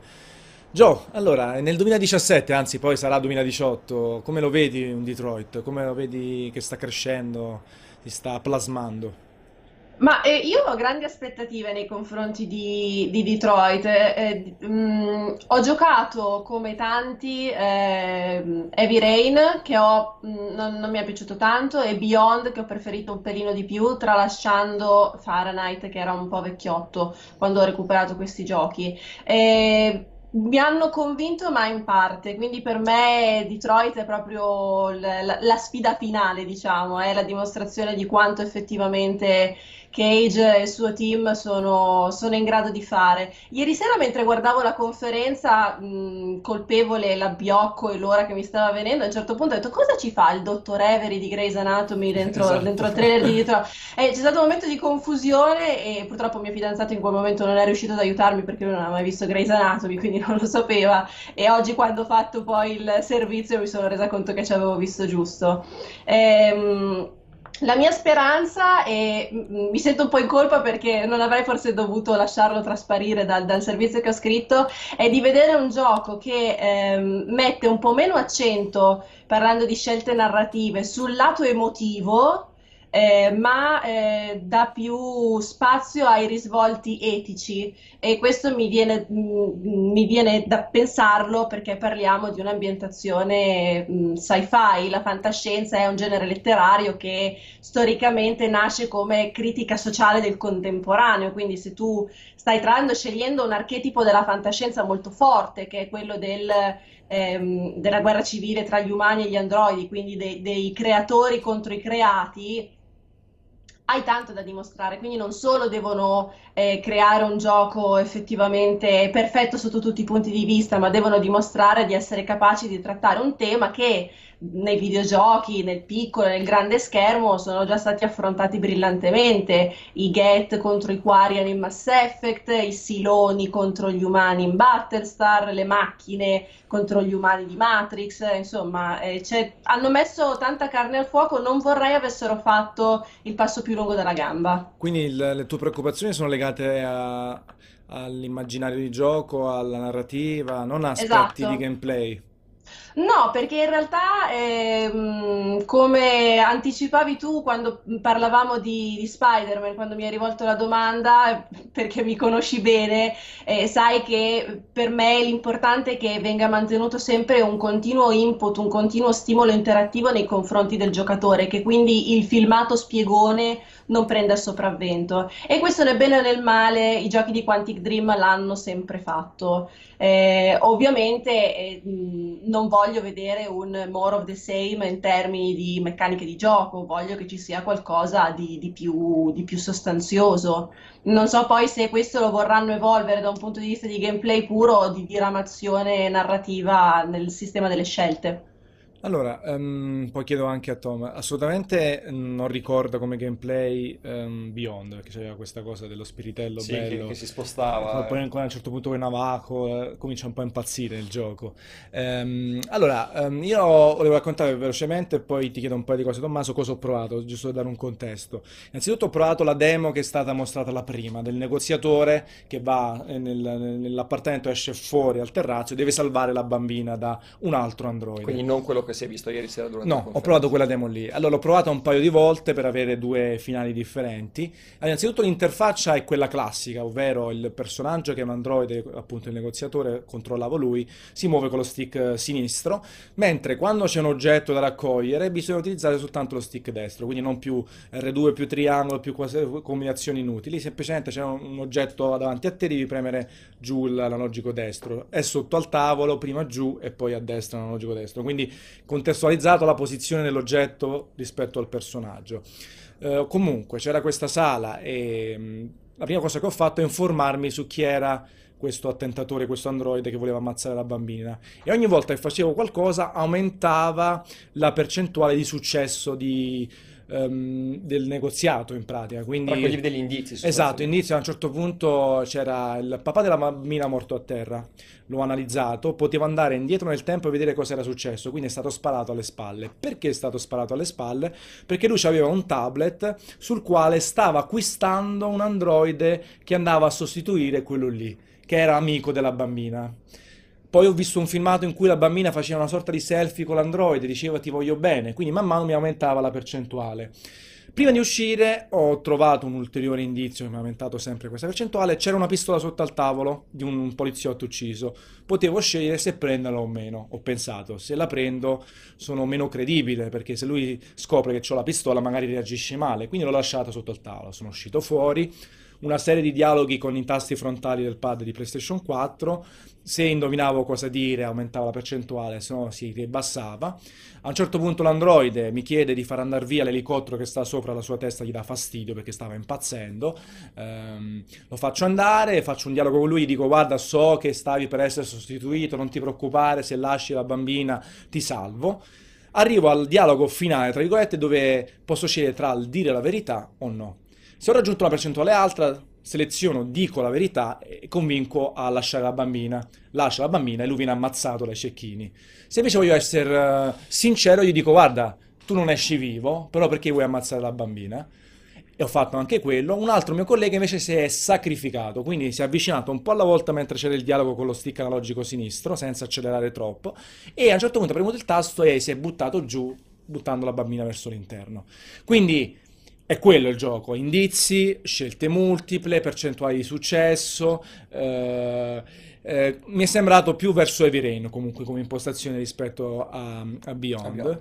Quello che ho apprezzato tantissimo è la sceneggiatura, la fotografia, la regia, la musica e, e comunque mi, mi è venuta un po' di tensione perché eh, i dialoghi, il fluire dell'azione, le scelte, il tempo che ti dava mi metteva un po' di ansia, mi coinvolgeva un po'. Adesso espandere questo concetto a un gioco intero è tutto da vedere, però comunque ehm, mi ha coinvolto, ecco, nonostante il gameplay è quello che è, nonostante sa un po' di già visto in alcuni passaggi, quello che ho trovato comunque una grandissima regia, fotografia, telecamera, c'era un filtro tipo di grana eh, eh, di film eh, che, che comunque aumentava la tensione, un'ottima profondità di campo a seconda di dove ti giravi. Grande regia, mi sembra un film che è migliorato dal punto di vista della sceneggiatura, però rimane comunque un film. Allora, non è il tipo di gioco che fa per me, sono un po' più tarato verso i giochi d'azione Ehm, e mi fanno molto paura questi giochi con la possibilità di diramazioni così ampi. Ho sempre paura che poi chi li scrive si perda un po' il senso della narrazione con tutte le Queste possibilità. possibilità. Eh, sì, preferisco Telltale, per esempio, da questo punto di vista, che finge di lasciarti una possibilità di scelta, eh, ti fa credere di aver scelto e poi in realtà sceglie lei la strada per te, a prescindere da quello che hai fatto. Soltanto Ho- cambiano i personaggi Cambiano i o le personaggi. cose in mezzo. Esatto, ho paura che una così grande libertà lasciata al giocatore possa incrinare in qualche modo la storia o il racconto. Forse anche per questo che ha lasciato tanti protagonisti così da poter spezzare un po'. Però guarda, alla fine Il anche lo stesso Heavy Rain, mm, sì, ok, eh, quanti erano i raga- i personaggi? 8, 7, potevano morire o meno. Alla fine però, bene o male, il finale è quello, l'assassino è uno. Semplicemente magari finisci un po' prima una parte della storia, fai delle cose in più, delle cose in meno, però in realtà Rain non mi ha mai dato quell'idea del- della grande libertà. Io questo anche ho criticato, tra virgolette, a Cage.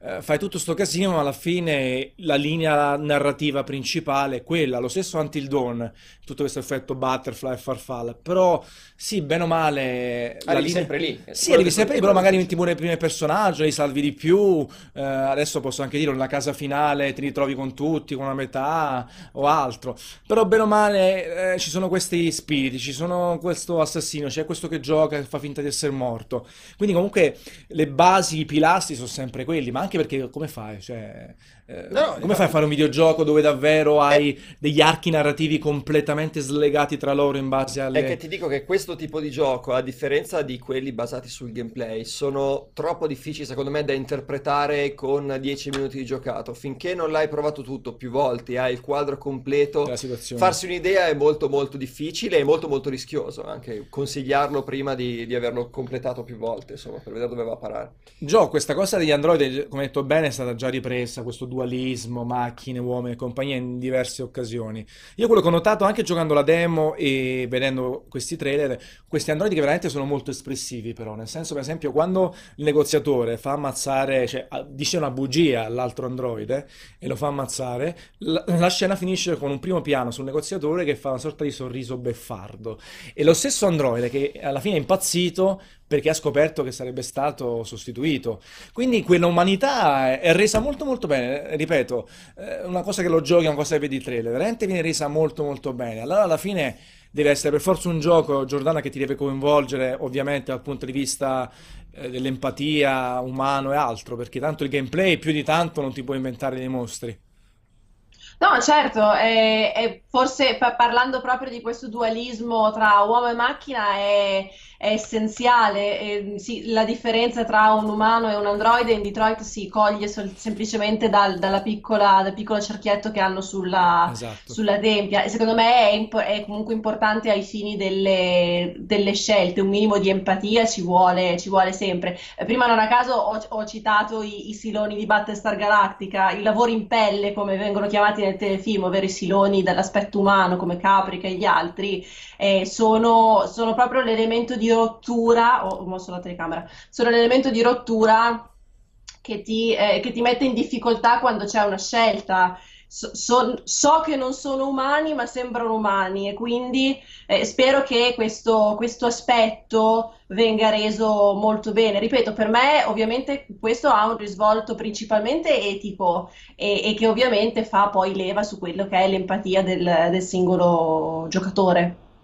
Alla fine Detroit è uno di quei titoli fatti a mano, nel senso, anche per questo secondo me non c'è una data d'uscita, nel senso che lì, boh, veramente ogni scena innescata nella storia viene fatta, riprovata, testata, quindi tu non sai quando va a finire una roba del genere, No, perché, perché appunto, pensa a una scena del genere che dove puoi salvare la bambina, può morire il negoziatore, possono morire entrambi, soltanto l'androide. Non sono riuscito a far morire la bambina, scusate, non sono cattivo, ma semplicemente volevo, far- volevo capire come far morire la bambina. Eh, poi c'è tipo a un certo punto all'interno un pesce che sta a terra, lo puoi mettere lì dentro, puoi fare delle chiacchiere, non le puoi fare, ti possono reagire in una certa maniera. Lì è proprio un lavoro completamente manuale, l'opposto dei- di No Man's Sky, dei giochi procedurali, no? E lì... Quanto rischio c'è secondo te che poi arrivi Sony e gli dica ragazzi, va bene, tutto bello, però dovete darcelo adesso. No, però Sony ce l'ha dimostrato anche con Yamauchi, certi sviluppatori li lascia fare all'infinito, perché io pure io mi incazzerei con, eh, con David Cage, perché comunque I Drive tempo. Club non li ha lasciati fare tanto. Dai cioè, club certo sono, sono- detto sono un po', però sono un po' più deboli, hanno meno pedigree, Certo. no? E allora ho detto ragazzi, grazie mille, siete usciti, sei mesi senza che andavano online, tutti a casa. E Poi Sì, Sony, Sì. Sony rispetto a tutti gli altri ha quella, forse quella delicatezza di sapere con chi ha a che fare da, da team a team, probabilmente sa chi può magari mettere un po' più sotto pressione, sa chi deve lasciar stare nel suo Sì, esatto, angolino a fare le sue cose, cioè non credo che eh, parlando di- ad esempio di Death Stranding, eh, Sony all'improvviso metterà,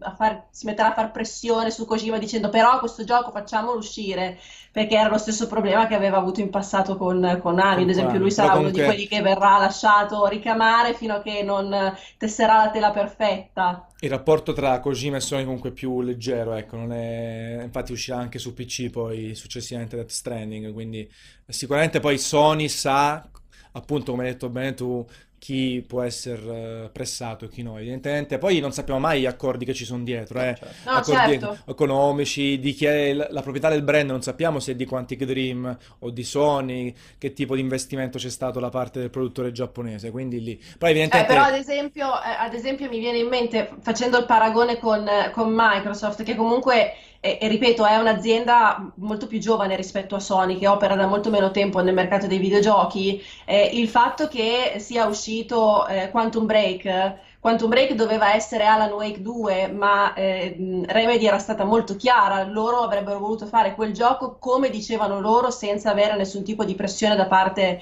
del, del publisher. E Microsoft deve aver fatto alcune pressioni tali per cui non ci sono stati gli accordi giusti, non ha avuto la delicatezza di saper trattare con, con quel team di, di sviluppo. Eh, poi Beh, oppure un, po' con tutti perché Microsoft ha Scalebound quasi, quasi tutte le, oh, anche Scalebound esatto vediamo io non so esattamente quali sono le dinamiche che hanno portato all'annullamento di Scalebound però anche quello è un caso abbastanza si sono scelte perché Parlando di Sony c'è invece l'esempio di Order. The Order è uscito, ma è stato molto modificato, ve lo assicuro, rispetto al progetto originale e poi le strade si sono separate, nel senso che eh, Radio Dawn ha fatto la sua strada, si è legato un po' a Oculus, il brand è di Sony, quindi comunque The Order rimane di Sony, magari potrebbe darlo in futuro a un altro team di sviluppo.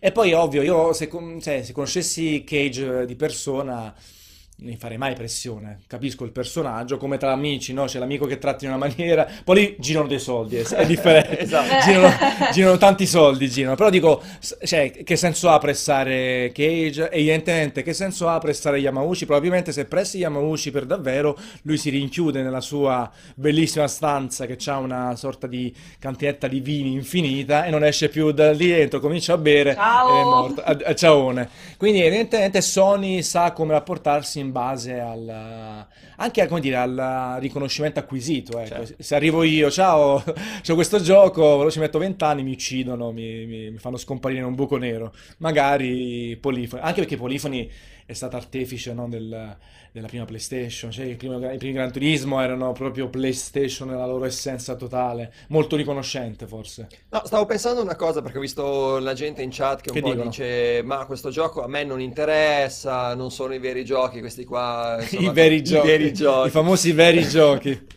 Però non gli posso dare tutti i torti, nel senso che Uh, stavo pensando quanta influenza possa avere Detroit uh, come... Come, scusa? Detroit? Detroit. Detroit. Mi piace l'addizione. Uh, sulla lineup Sony. Per esempio, se avesse avuto Microsoft come esclusiva, avrebbe avuto peso zero, immagino. Cioè, sì, sarebbe no. stato uno di quei titoli lanciati e poi sì, va bene, c'è anche... Detroit, però... anche, anche, anche ogni volta che direi Detroit sarà la Apposta. fine. Eh, sì, il peso è medio secondo me.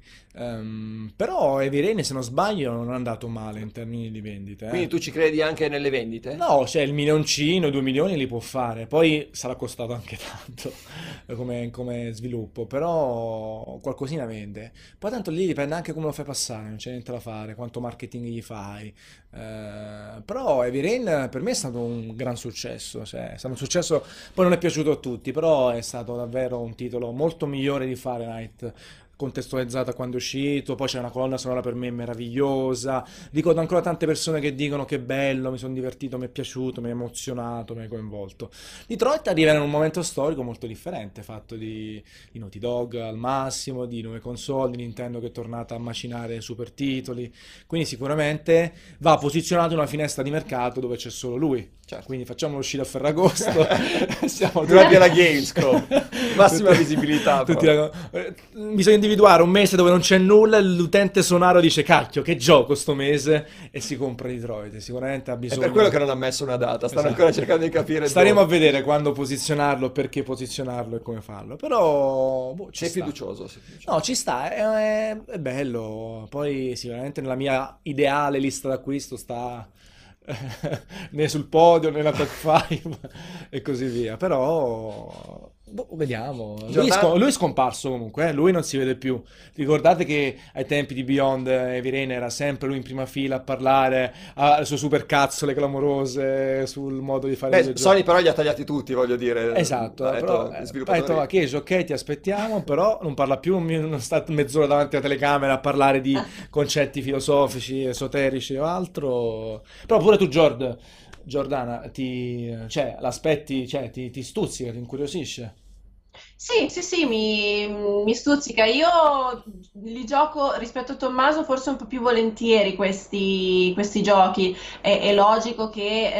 Eh, allora, secondo me non sono giochi non giochi, semplicemente sono delle avventure interattive e che comunque quando sono ben fatte mi, mi divertono, mi riescono a- ad acchiappare in qualche modo. La mia primissima è stata, eh, credo, la prima stagione di The Walking Dead, e da lì in poi ce ne sono, ci sono stati tutte le altre, anche perché appunto Heavy Rain l'ho giocato, ma recuperandolo dopo molto molto tempo. Ok. E a me piacciono, io sono anche una di quelle che gioca volentieri quando sono ben fatti, i cosiddetti walking simulator. E quindi mi, mi piace cer- trovare giochi che sperimentano sempre in modo alternativo, in modo diverso, eh, il- la narrazione. L'ultimo è stato per, per me What Remains of Edith Finch, che mi ha lasciato veramente senza fiato, pur essendo un gioco che dura pochissimo, un'ora e mezza, due ore, e che però a livello narrativo dimostra una, una grande solidità, oltre che un grande, un grande piano emotivo. E, e anche quello è un, un modo ancora diverso di, di raccontare una storia. I Giant Sparrow sono stati molto bravi in tal senso, e però non è più o, o meno cattiva di, del come lo fa uno studio di sviluppo grande, come potrebbe farlo un Quantic Dream o come fa una Naughty è semplicemente eh, un modo diverso, con un budget diverso alle spalle, eh, perché anche questo pesa molto, ma sono comunque tutti modi interessanti di, di sperimentare la narrazione nel mondo dei videogiochi. Lollo Esatto. Runner, scusa, Sì, sì. lancia una provocazione un po' violenta, dice sì, ma sperimentiamo il gameplay, se no ci mettiamo a fare film Eh, e andiamo al cinema. Vabbè, dai. Eh, parlano di giochi veri e poi appunto Giordana ha citato The Walking Dead che ha avuto un successo clamoroso, poi tutti gli altri titoli di Telltale che si dovrebbe un attimo fermare adesso nel farli, Eh, appunto i giochi di Quantic Dream, i simulatori camminata, di Arrested a cominciare da lui. Sono giochi, ragazzi, perché i giochi veri? Cioè, qual è la definizione dei giochi veri? Cioè, boh, Credo sai, che si parli di interattività. sì, vabbè, ho capito. Allora vai su Nintendo, sui giochi Nintendo, giustamente lì è l'opposto, lì storia quasi inesistente, si gioca e basta. Però perché non possono esserci anche questi giochi Ragazzi, quando poi vendono? ha detto che Zelda non ha storia. No, sempre la stessa storia, la conosco già. Sono tre- le tre linee temporali e via. Però diciamo che Zelda lo giochi comunque per il gameplay, quindi No, no, è vero. eh, da questo punto di vista. Quindi, cioè, perché devono esserci giochi veri o giochi falsi? Vabbè, poi qualche ragazzo in chat sta facendo il, il simpaticone, già mi immagino le battute fatte apposta per, per fare un po' di casino. Senti, prima di cambiare argomento, Tommaso, mi ridici l'ultima volta il nome del gioco? Detroit. Detroit, ok. Allora, data d'uscita ancora... Quando Sony lo Eh, decide. Quando Sony lo decide, quando Cage lo decide, direi 2018, spero non 2019, anche perché Però altrimenti... Sony secondo me non gli ha messo una deadline.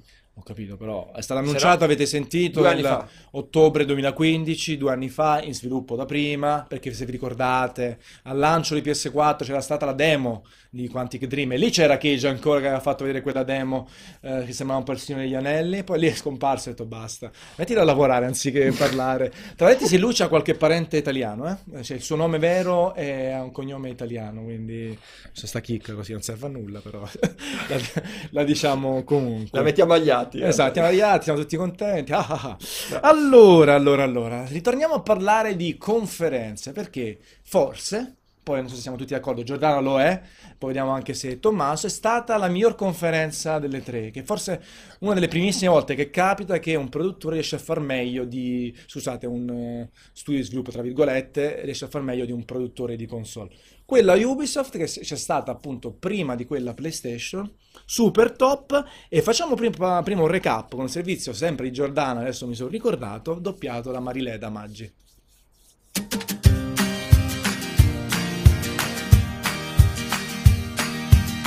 Nonostante l'assenza della presentatrice Aisha Tyler, la conferenza Ubisoft si è svolta con un buon ritmo, alternando giochi già conosciuti ad altri inediti. L'apertura è stata dedicata a Mario Plus Rabbids Kingdom Battle, uno strategico a turni che ha permesso agli universi Ubisoft e Nintendo di incontrarsi anche sul palco con una bella stretta di mano fra Yves Guillemot e Shigeru Miyamoto. Dopo l'immancabile Assassin's Creed Origins è stata la volta dell'annuncio di The Crew 2. Il secondo capitolo porterà molte novità, andando ad affiancare moto, aerei e motoscafi alle classiche auto. Per gli amanti dell'adrenalina è prevista anche un'espansione di Step, dedicata alle Olimpiadi invernali di Pyeongchang. Dopo numerosi rinvii, South Park Scontri diretti arriverà sugli scaffali il 17 ottobre insieme allo spin-off mobile Phone Destroyer. Tra un annuncio e l'altro fa capolino un interessante quanto visionario progetto per la realtà virtuale intitolato Transference e presentato in video dall'attore Elijah Wood. Altra novità, stavolta è in forma più definita, è Skull and Bones, un multiplayer online che sembra pescare a piene mani dalle battaglie navali dei passati Assassin's Creed, dandogli però un'identità definita e approfondita. Sempre in arrivo nell'autunno 2018 c'è Starlink Battle for Atlas, un Toys to Life con ambientazione fantascientifica. In chiusura è stato mostrato anche un frammento di gameplay di Far Cry 5, incentrato principalmente sulle dinamiche cooperative della campagna. La vera chicca è stato però il trailer di Beyond Good and Evil 2, nonostante lo sviluppatore Michel Ancel avesse più volte ribadito che il gioco non sarebbe apparso alle 3. Una sorpresa davvero gradita. Allora, tantissima roba, contestualizziamo Ah. la miglior conferenza, nel senso che per un produttore di videogiochi singolo la qualità e la quantità dei titoli è superiore a tutto il resto. Poi ovvio, eh, Microsoft e Sony possono parlare di 40 giochi, 30 giochi perché abbracciano tutto l'ecosistema. Però, super conferenza e volevo fare subito i complimenti a Ubisoft Italia perché ci sono una serie di sviluppatori che conosciamo, che hanno anche scritto di videogiochi come Davide Soliani, che lo ricordiamo proprio ai tempi eh, di- prima di Console Mania e compagnia, eh, che ha fatto questa grande partnership con Nintendo, addirittura Miyamoto sul palco, però non ne parliamo ancora, soltanto i complimenti e che ci sarà uno slot dedicato a Mario più Rabbids.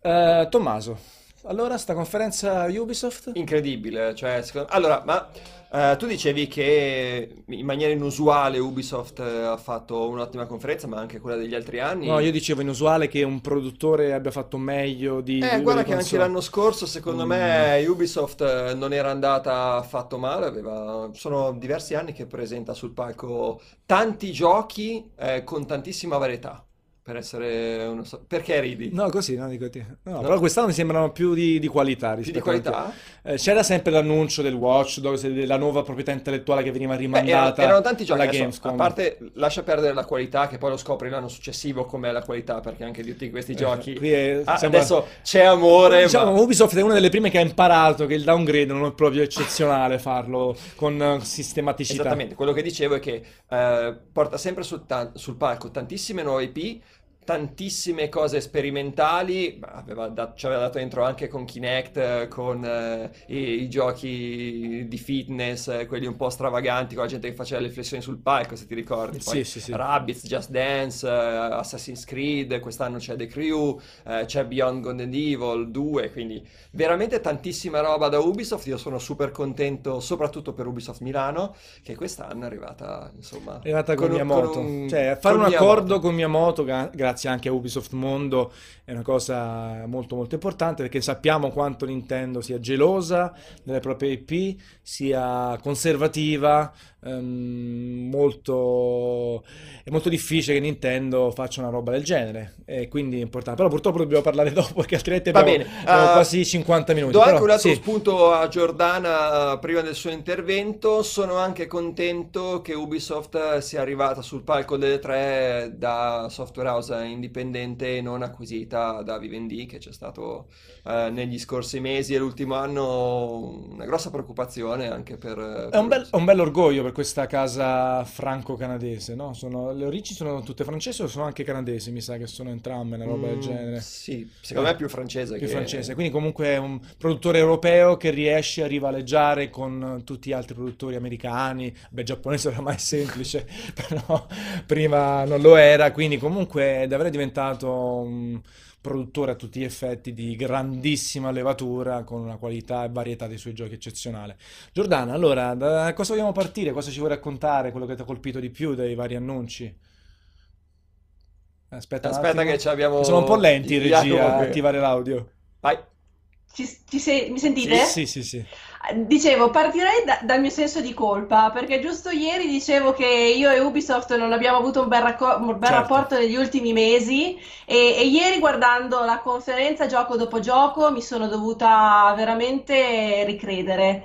Ehm, un po' eh, il mio, il mio bisticcio con Ubisoft era da attribuire un po' dalla poca mh, convinzione che avevo messo nell'infilata The Division, Watch Dogs, Steep e For Honor eh, dove quello forse più caratterizzato mi sembrava For Honor e gli altri invece sembravano molto belli quando si sono presentati e forse un po' più poveri in termini di gioco quando poi sono usciti. E un po' ce l'avevo, ce, ero arrabbiata con il fatto che Amsterdam, dopo mille vicissitudini, fosse stato abbandonato, eh, a fronte poi di preferire un gioco come... Ehm, appunto Mario plus Rabbids, che nella mia testa era una cosa totalmente diversa e che invece si è rivelata essere di, di spessore, ma ovviamente ci arriviamo dopo.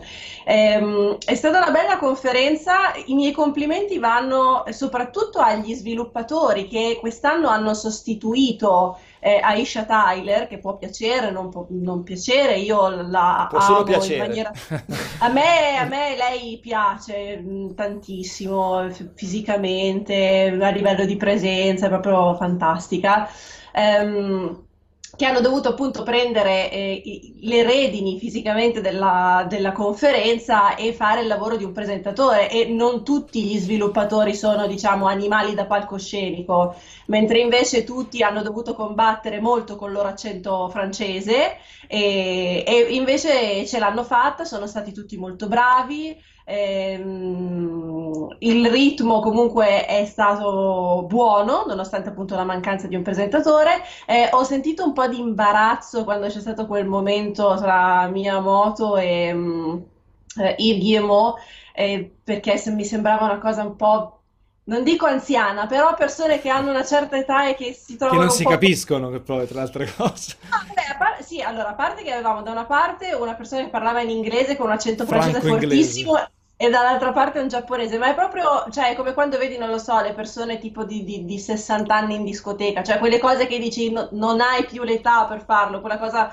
con le pistole, quando si sono messi fianco a fianco, m- mi ha generato un po' di disagio. Tu lo sai che stiamo creando un tuo personaggio che vuole gente cattiva che ammazza tutti, gli anziani non li voglio. Cioè, stiamo creando un bel No, personaggio. no, nel No, senso, sto nel senso, mi è sembrato un po' così, simpatico, ma un po' fuori, fuori tempo. Però sono i giapponesi, eh, ogni volta che un giapponese va sul palco, vuole fare una Sì, scenetta, ecco, vuole quello, interagire, è un casino. Ce lo Esatto, ricordiamo con la spada e lo scudo, stato... Miyamoto.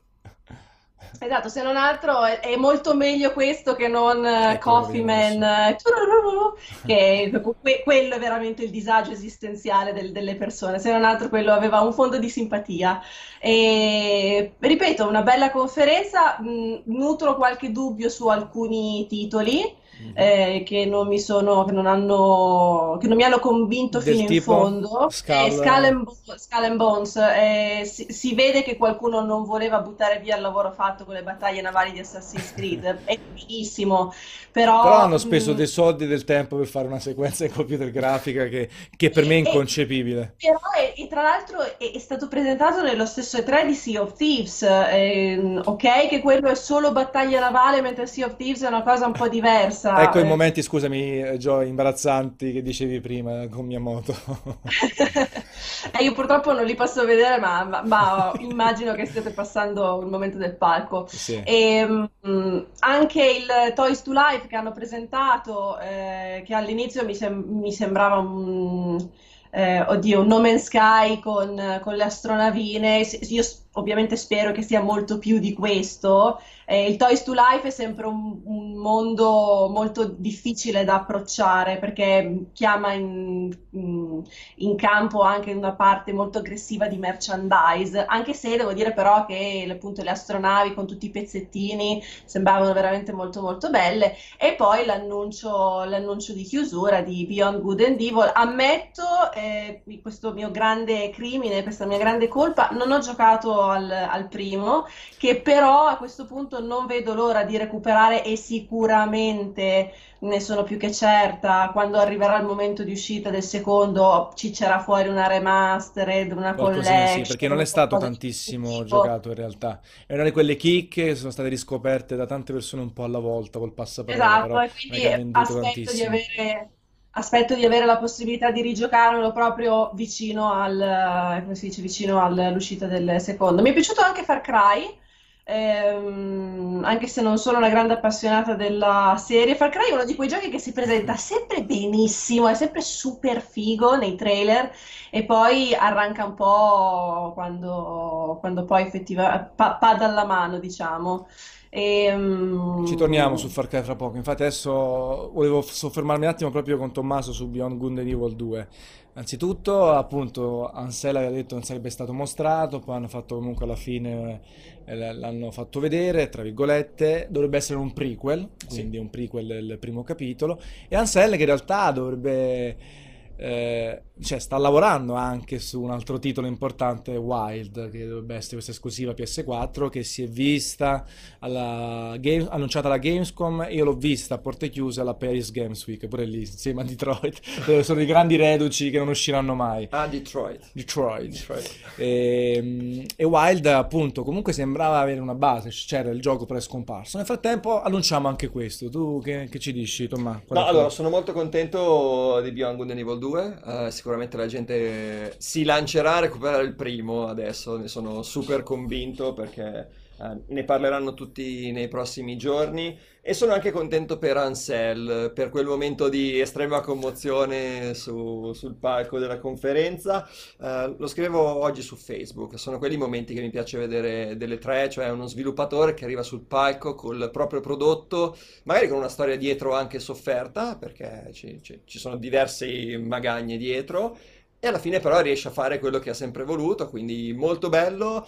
Eh, guarda, volevo riagganciarmi anche al discorso di Giordana dei due anzianotti sul palco, eh, che fa strano vederli e su questo sono, sono d'accordo. Mm, non so come sarò io tra 60 anni, cioè a 60 anni, perché adesso ne ho 40 e... Con la maglia di Zelda, eh, di Ma Mario. Va, va ben- va benissimo, nel senso è uno spettacolo. Cioè, alle volte anche chi se ne frega se sono vecchiacci che fanno Ah. gli scemi, ci vuole un po' di colore in questi Sì, casi. eh, diciamo, è, Allora, stata, è stata più umana anche da questo punto di vista la Diventa molto conferenza più umana. Ubisoft. e ti dirò, eh, più vado avanti con l'età, Sei un vecchio. Oh, sono un vecchio ormai e più apprezzo queste cavolate fatte da chi ha più sei- anni di me perché in qualche modo mi giustifica. Tu sei uno di quelli che piange ormai davanti a qualsiasi situazione, film, no scherzo. No. Ti, ti immagino appare Miyamoto occhi lucidi, appare Ansello occhi lucidi, annunciato quell'altro occhi lucidi. No, al contrario, però sono cose che mi fanno estremamente No. piacere. Sì, comunque la conferenza Ubisoft è stata molto più empatica, ecco quello che dicevo un po' di quella Sony ieri, velocissima, ritmata, però c'era un-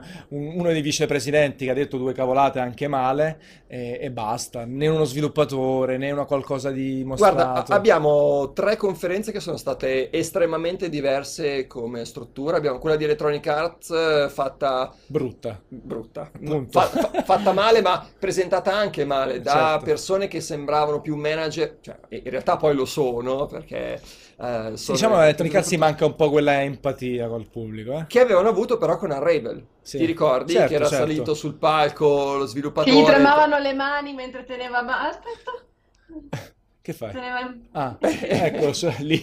Esattamente, però ha creato un personaggio e l'anno dopo l'hanno fatto risalire sul palco tra l'ovazione del pubblico. Perché? Perché la gente Ha si, creato appass- un'affezione, si appassiona un a collegamento, queste storie. certo. Quindi per me queste cose ci vogliono, devono tra- e ci vogliono anche quelli che, si, che smanacciano facendo finta di suonare la batteria per, per Nintendo Wii Dai, e fa- quindi è e fanno un- le figuracce. A me queste cose fanno impazzire, piace sono quelle che poi si ricordano, perché la presentazione asettica, tutta tirata, eccetera, non se la No, ricorda nessuno. bene. E dall'altra parte abbiamo Sony che ha provato a mettersi nel mezzo a togliere tutta questa cosa. Abbiamo visto che secondo me non ha funzionato No, no, le- benissimo. troppo leggera, leggerina. La gente vuole vedere giochi su giochi su giochi, però vuole anche un po' di colore. L'importante è che, che non facciano un'ora su portate, su VR, Esatto. su dati di vendita, su roba che puoi veicolare con un comunicato, Basta che, no? non si perdano, qualcosa. basta che non si perda in chiacchiere. Finché raccontano una storia e se è la storia dello studio di sviluppo che, ha- che sta portando sul palco il gioco, ancora meglio. Questo è- Esatto. è, il Eh, punto importante. Mi ricordo Sony che parlava tipo una volta, una- un anno, tipo 10 minuti della serie Powers sul palco, la roba fuori di testa. Ma poi aveva fatto anche quella roba sui fumetti solo per la America, adesso mi pare forse tre anni fa. Esatto. Invece fai venire mm, i sviluppatori di Naughty Dog eh, o Troy Baker, fai venire quelli di God of War, fai venire i sviluppatori anche di Forza, qualcosa di, di carino che ti porta un po' a collegati. E volevo approfittarne per, la, per eh, consigliarvi di vedere il filmato che ha messo Devolver Digital su YouTube, che hanno fatto una loro conferenza Bellissimo. dove prendono in giro tutte le altre conferenze. È una roba fuori di testa, no? veramente hanno vinto. In realtà la migliore è stata quella di Devolver Digital, seguita da Ubisoft, come giochi Ubisoft, come qualità e divertimento quella di Devolver Digital. Space Caterpillar dice però se lo vado a vedere una conferenza voglio una conferenza e non una pagliacciata, eh, che si ricollega forse un po' al discorso Giordan- di Giordana di prima. Non tu Giordana, eh, del no, no, discorso. del discorso. No, però eh, sì, come dicevate giustamente voi, era una cosa, eh, eh, era un momento divertente, ma era un momento umano. Ci hanno provato anche i ragazzi di Bethesda all'inizio del- della loro, della loro conferenza, facendo parlare tutti i bambini, tutti i figli degli Ecco, esatto, scusami, sviluppatori Gio, di mi, Bedsoft. mi ricollego un attimino a te, appunto, se lo fa Miyamoto è divertente, ci sta, perché tu sai che è una celebrità nell'ambiente e fa una roba eh, buffa.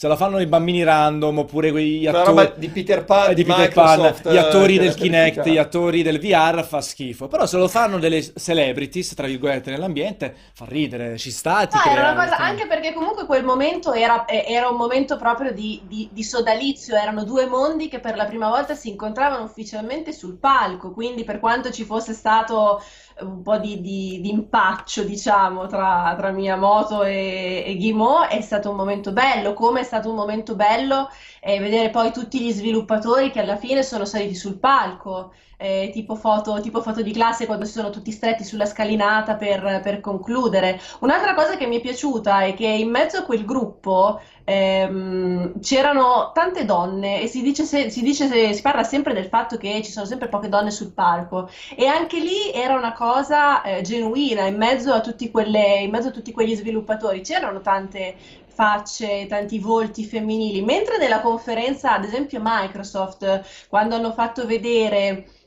il trailer di Scorpio c'era una ragazza che teneva in mano il pad, poi quando hanno fatto vedere Sforza c'erano due donne che giocavano rispettivamente due stunt woman, due, due piloti. E era una cosa eh, un po' costruita, eh, lì invece dava un senso di, di, di- di genuinità. Eh, non, non sono riuscita a dirlo. C'erano un Ehm, sacco di, di donne anche all'autolavaggio di Saints Row 4 qualche tre fa Allora, che, che avevo molto apprezzato. Giusto, giusto per perdere 5 minuti, è la, la classica cosa, nel mondo dello sviluppo ci sono tante donne, a me spesso quando vado in studio di sviluppo trovo tante donne a lavorare, poi c'è la diversity, cosiddetta diversity americana, che veramente per me è proprio da vomito, nel senso di dover mettere delle donne, delle persone di colore, delle persone asiatiche, perché altrimenti l'opinione No, però pubblica... mentre la- la- l- eh, ah, i, i parigini come, come persone sono eh, effettivamente eh, molto, molto, molto diversi, di- cioè c'è questa diversity ma che è reale, Che è reale, la vedi, genuina, appunto. la vedi nelle strade di Parigi tutti i giorni, eh, quella americana sì, quando è una cosa politically correct anche a me non piace, lì invece è una cosa... No, no, so, era, era giusto per sottolineare che invece quando vedi quei trailer americani che proprio è proprio scadenziata la cosa, no? Prima ci sono i bianchi, i neri, perché i- esatto, gli asiatici, vedere la donna, poi l'uomo la di donna, colore. quella in carriera, quella no, cioè queste robe qui veramente sono brutte che poi magari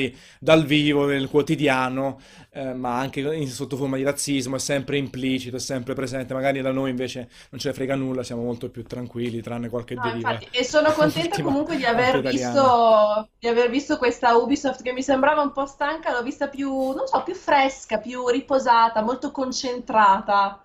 In tutto questo, E... forse Assassin's Creed è quello che ne esce peggio. Cioè, nel senso, in tutta questa Ubisoft che, che ha tanti bei giochi, novità e tutto, quello che deve dimostrare di più è Assassin's Creed Origins. Eh, velocemente, ne abbiamo parlato tantissimo anche ieri. Si è visto un'altra robetta anche Sì, durante vedere un altro Ubisoft. pezzettino Altro pezzettino. Non cambia sostanzialmente Il giudizio da, di da quello che abbiamo detto ieri, insomma, ehm, hanno rivoluzionato, stanno provando a rivoluzionare il brand, non siamo convintissimi di tutte le modifiche. Tommaso, il terzo articolo che tu, eh, articolo, il terzo gioco che tu recensirai sarà The Crew 2, perché ne abbiamo parlato eh, offline e ho detto, guarda, bah, per me onestamente io annunciare The Crew 2 dopo il primo capitolo che sicuramente era carino, ma era completamente generic, immerso in quei giochi lì. Tu no, ma è carino, è stato un bel gioco, quindi te lo recensierai te. Quindi Molto sei bene. convinto del secondo capitolo? Ma, sì, sì, sì, sì, guarda che il primo capitolo era un bel gioco, te l'ho detto. Mai E- messo in e, il secondo, secondo me, hanno semplicemente Spacca. ampliato. More of the same. Beh, sì, hanno ampliato quello che era, che c'era nel primo, nel primo capitolo e ha detto... Comincia a segnarti tutti gli articoli. Vai- vai sereno, poi. Crew 2, E poi... invece non sono tanto convinto su Toys eh, for Life eh, di- che diceva anche Giordana. Sì, ti- Sono abbastanza d'accordo con Giordano da quel punto di vista. Ci ha provato Activision con Skylanders, gli è andato bene per un certo Per un periodo po'. di tempo. Eh, gli Amiibo vanno bene, ma vanno bene finché Nintendo ne attribuisce 4 per ogni gioco che fa. Voglio dire, per forza che poi vanno a ruba e i prezzi schizzano alle stelle. Eh, Disney Infinity è andato bene perché era in positivo, ma Disney ha detto non guadagniamo abbastanza, chiudiamo baracca e burattini. Eh, sta facendo abbastanza bene Lego Dimension. È un campo abbastanza minato e non mi sembra che il gioco Ubisoft abbia in realtà gli strumenti per far breccia nel pubblico dei più giovani che poi alla fine sono quelli attirati dai giochi sugli scaffali. Però più che- Switch, magari la versione Switch, qualcosina in più può catturare Siamo per- sicuri che Switch abbia un pubblico così giovane al momento? Secondo me chi ha... Siamo noi, compriamo noi. È quello che ti No, sto nel dicendo. senso sì, quelli, è- quelli che hanno comprato Switch per me adesso sono i nostalgici, i fan storici che amano Mario, Zelda, che giocheranno a Splatoon eh, e si sono trovati bene sempre col brand Nintendo, non tanto il pubblico giovane o quello casual come era stato con Nintendo Wii. Quindi Sì, ci- è, ci può è- un po' un, un- una Rischioso, scommessa, un po', un po' rischioso questo titolo, sì. Far Cry 5, Giordana prima ne ha accennato, non è una grande fan. Io invece sono grande fan di, di Far Cry, Ok, mi, mi Questo te lo piaciuto. devi giocare per recensirlo. Perché ti piace? No, abbiamo altri fan Ah, per ok. recensione. No, ma anche Primal mi è piaciuto Sì. moltissimo. Lo trovo appiattito rispetto a- al 3, per Mm. esempio, ultimamente. Il 3 mi era piaciuto tanto. Però questo ha un bel antagonista, che è la cosa poi principale di Far Cry. Ormai il brand ruota tutto attorno a quello. Ehm, il gioco è sempre lo stesso sostanzialmente e poi ti mettono una storia di contorno più o meno accattivante. Il motore grafico comunque validissimo, Sì, esatto. buono. Potrebbe addir- l'hanno fatto vedere sulla coop, ma credo che secondo me, insomma, col single player e, e il cattivone siano sempre le due feature più allettanti de- del titolo. Eh, Pagan Min non era un granché e comunque hanno spinto tantissimo su Sì, quello. Bass invece aveva fatto tutto lui sostanzialmente, tutto il marketing di, di Ubisoft su Far Cry 3 era, era su Bass, quindi E io credo che ri- ripeteranno la storia adesso. E Assassin's Creed è quella la, la deriva che ho paura che diventi troppo simile su certi aspetti, per quanto terza persona e prima persona, con quella struttura, con eh, l'aquila, ho sempre paura di avere qualche analogia di Sì, troppo. è quello il discorso. Ubisoft ha tanti giochi uguali e come dicevamo ieri quando parlavamo di Assassin's Creed, dovrebbe provare sforzarsi di non riciclare le meccaniche di alcuni suoi giochi perché sostanzialmente Forse ti viene anche naturale, siccome sei nello stesso È normale. produttore, ti È guardi, normale. giochi, e ti viene anche forse in, in maniera inconscia di copiare alcune E dinamiche si- sicuramente poi è un risparmio durante lo sviluppo prendere dei pezzi di che già funzionano, che già sono Però è collaudati. è rischioso per rischi di dare un filo conduttore troppo comune a tutte le tue produzioni, eh, pur rimanendo consci che Ubisoft è una software house che sperimenta, perché abbiamo visto prima che sarà anche South Park, Esatto, confermato per ottobre, scontri diretti, che è un titolo geniale in italiano, secondo me nettamente superiore a quello inglese, anche se Fracture But, no, eh, Battle, Battle Fracture- era pure molto molto figo. Sono abbastanza mh, perplesso su, Il cambio di... su- su- sull'anno di ritardo in realtà, Ah. perché l'hanno rinviato di un anno, se non sbaglio, Sì. scontri Però diretti per me non è rispetto- un, però non è un gioco che invecchia, ecco, è così unico, così basato sul... Però è, è proprio questo, è proprio quello discorso. È un gioco che mi sembra talmente semplice che un rinvio di un anno mh, mette in risalto, secondo me, qualche problematica nascosta. Che può Ecco, essere il fatto che comunque è cambiato abbastanza il sistema di combattimento Sì? rispetto al primo, e poi forse c'è una bella scrittura dietro, quindi comunque scrivere eh, con gli autori Di una South bella Park non è- storia, non è le semplice. battute, tutto Certo. potrebbe essere semplice perché magari stanno lavorando anche altre robe loro e quindi devono intersecarsi, non lo so. Eh, Però Gio- comunque un anno di rinvio è tanto per un gioco così. sì. Giordana, ti piace lo humor di South Park?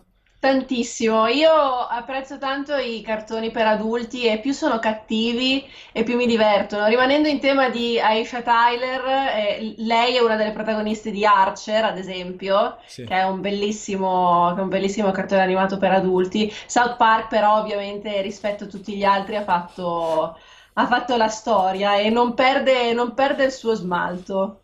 Sì, assolutamente sì.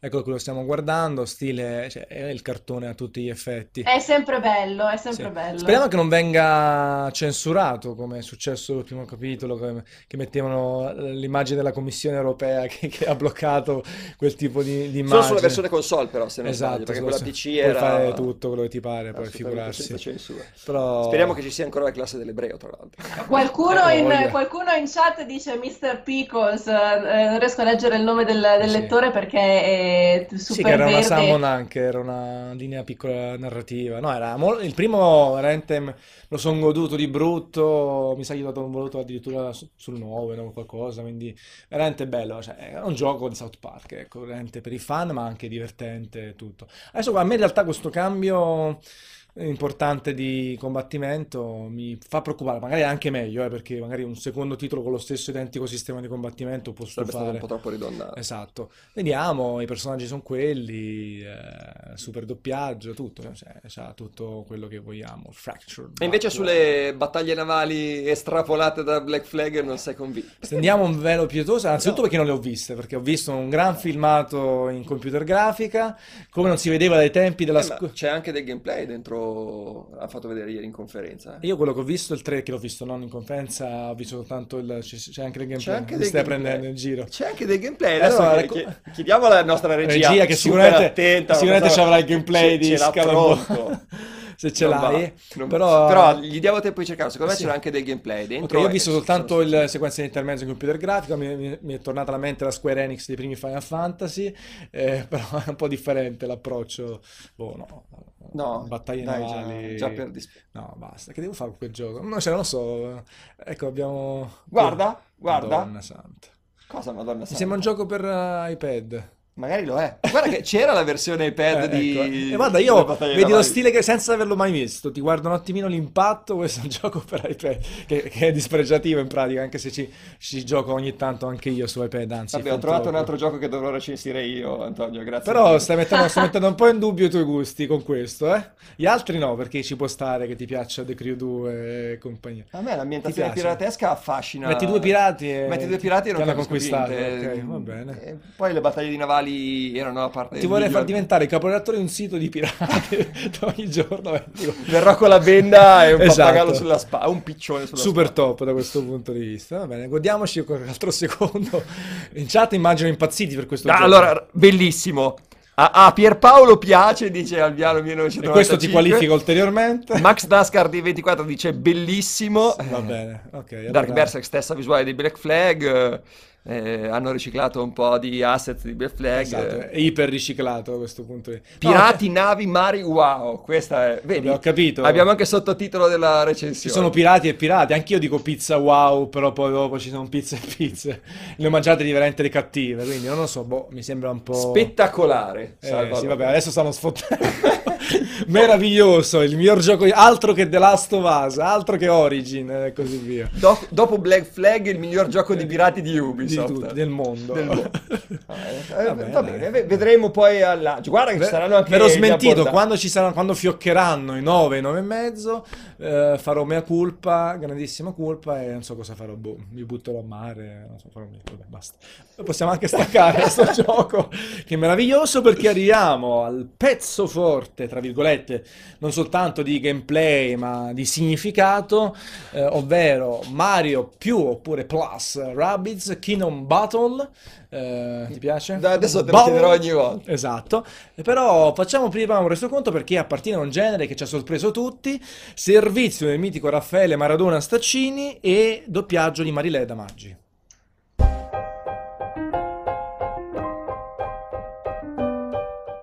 Dopo i numerosi leak delle scorse settimane, Mario Plus Rabbids Kingdom Battle è stato presentato ufficialmente sul palco della conferenza Ubisoft. Il crossover parte da una semplice premessa narrativa. I Rabbids sono finiti in qualche modo nel mondo di Mario e con la loro presenza hanno portato grande scompiglio nel regno dei funghi.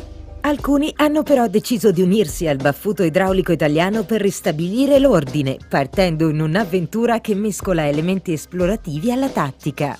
Le meccaniche di combattimento sono infatti quelle di uno strategico a turni, con tanto di mosse speciali, coperture e movimenti potenziati dalla sinergia tra i personaggi. Questi ultimi possono contare anche su diverse tipologie di armi, ciascuna dotata di attacchi particolari. Ci sarà anche una modalità cooperativa in locale per affrontare gli avversari insieme a un amico all'interno di speciali sfide aggiuntive. Mario Plus Rabbids Kingdom arriverà sul mercato il 29 agosto, in esclusiva per Nintendo Switch.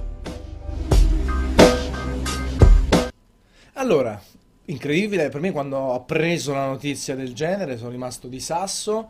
Poi da comunque stimatore di XCOM, perché tutti quanti l'hanno paragonato a XCOM, comunque uno strategico a turni. Adesso XCOM forse un po' per la visuale e tutto. Allora? Io sono contentissimo di questo. Perché? Mario- Perché sei contento? Perché mi aspettavo una cagata fotonica e invece sono rimasto completamente sorpreso da quanto. Poi magari verrò smen- smentito tra un mese quando proverò il gioco. E, e Però tu sai che Mario non, non compare mai in cagate fotoniche, anche se Mario e Sonic ai giochi olimpici Non è proprio è quelli- abbastanza. E anche in quelli invernali. anche quelli invernali, quindi... Eh, no, però mi sembra. Ah, poteva veramente, veramente uscire una schifezza, un crossover tra Mario e Rabbids eh, così. Non mi aspettavo sinceramente uno strategico, mi sarei aspettato qualcosa di diverso, magari un party game o qualcosa del genere, era più sensato anche visto eh, i precedenti dei Rabbids. E invece ci troviamo con uno strategico molto interessante, basato sulle classi, che ricorda un po' come dicevi XCOM, ma che potrebbe avere anche delle meccaniche più approfondite perché... Addirittura... Ci sono addirittura le coperture parziali o complete. c'è- ho visto questo movimento molto strategico durante le sezioni di E ci sono poi delle parti dove invece camminano liberi o comunque sotto forma di video. Guarda, secondo me queste saranno solo le fasi di transizione tra un'arena e l'altra. Come se fosse un parco giochi Come enorme. Ah, virgolette, sì, un parco giochi o comunque O come il parco- classico mondo di Mario è presente con eh, Ok, però fatto con questo fatto con aspetto questo sistema, grafico invece che di vederlo camminare adesso. in 2D abbiamo tutto il gruppo che, che passa da una parte all'altra non credo Però non si sia- può fare niente. Però si sono fermati, vedi che succede. non credo che sia una parte giocabile poi arrivi all'arena eh. Però vedi, si, si possono fermare, magari... Vabbè, semplicemente ci sono percorsi multipli, magari vai a sinistra e a destra, ti fai quel quadro, non te lo fai, perché poi lo scopo è appunto, i Rabbids hanno invaso il mondo e adesso devono collaborare per liberarlo. Grande premessa, come al solito, per quanto riguarda Mario, però eh, è quella. E, sì, però, vedete... però abbiamo questa struttura strategica che secondo me è molto, molto convincente. Abbiamo diverse classi, per esempio Peach è un paladino, se non sbaglio, quindi immagino che potrà curare e proteggere gli alleati. Abbiamo diversi tipi di armi, tanti tipi di nemici, quindi... Mi se- Mi sembra molto veloce anche come transizioni, come comandi impartiti. Sì, esatto, e soprattutto mi, ha stupi- mi hanno stupito due cose. Ehm, la- l'interazione ambientale, che mi sembra molto molto buona, e soprattutto il sistema di movimento tattico dei personaggi che permette di fare diverse azioni e di combinarle anche, di fare delle sorte di combo per respingere gli avversari in altri punti della mappa, che era una, una cosa molto molto bella che mi ha colpito. No, è il- ipercolorato, assolutamente stile Nintendo, secondo te il gameplay l'ha sviluppato interamente Ubisoft? È stata una collaborazione anche da quel punto di vista? Secondo me l'ha sviluppato interamente Ubisoft eh, i gameplay, mentre sul design eh, magari qualcosa da Nintendo ci ha messo anche Nintendo Potrebbe. mantenere uno stile comunque riconoscibilissimo, Esatto. colorato. O comunque la- un'autorizzazione o una conferma. Stava Miyamoto lì tra un su un palco e l'altro con la sua pistoletta, dava l'ok sui passaggi. No, però sicuramente sarà passato al vaglio di Nintendo molte delle cose che... E poi ci sono questi passaggi appunto laterali che ti permettono di raggiungere.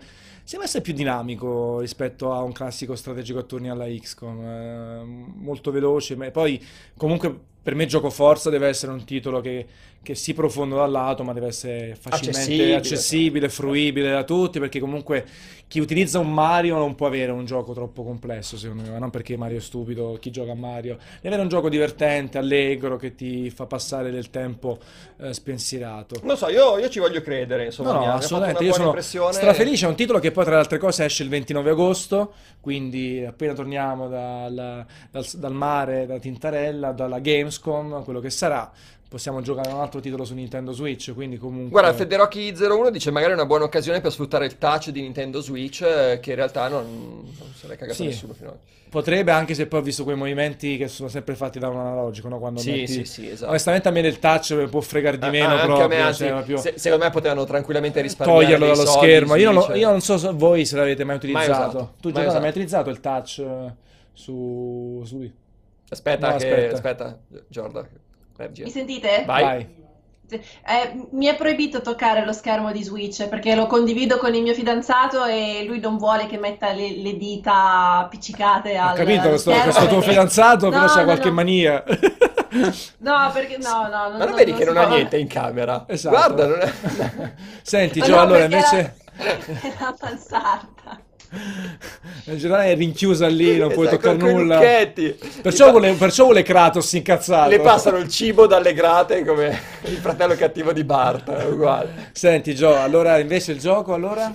Che ne Eh, dici? il gioco anch'io condivido lo stesso pensiero di Tommaso, nel senso che anch'io mi aspettavo una di quelle cose tipo una raccolta di party game eh, molto, molto sbrigativo, non mi aspettavo assolutamente un gioco di, di questo tipo. A me ha ricordato con le dovute differenze eh, un po' Costume Quest, che è anche lui un gioco molto colorato, molto vivace, molto cartunoso e che però nasconde poi delle meccaniche di gioco eh, molto profonde, eh, che sono quelle di un, eh, di un JRPG.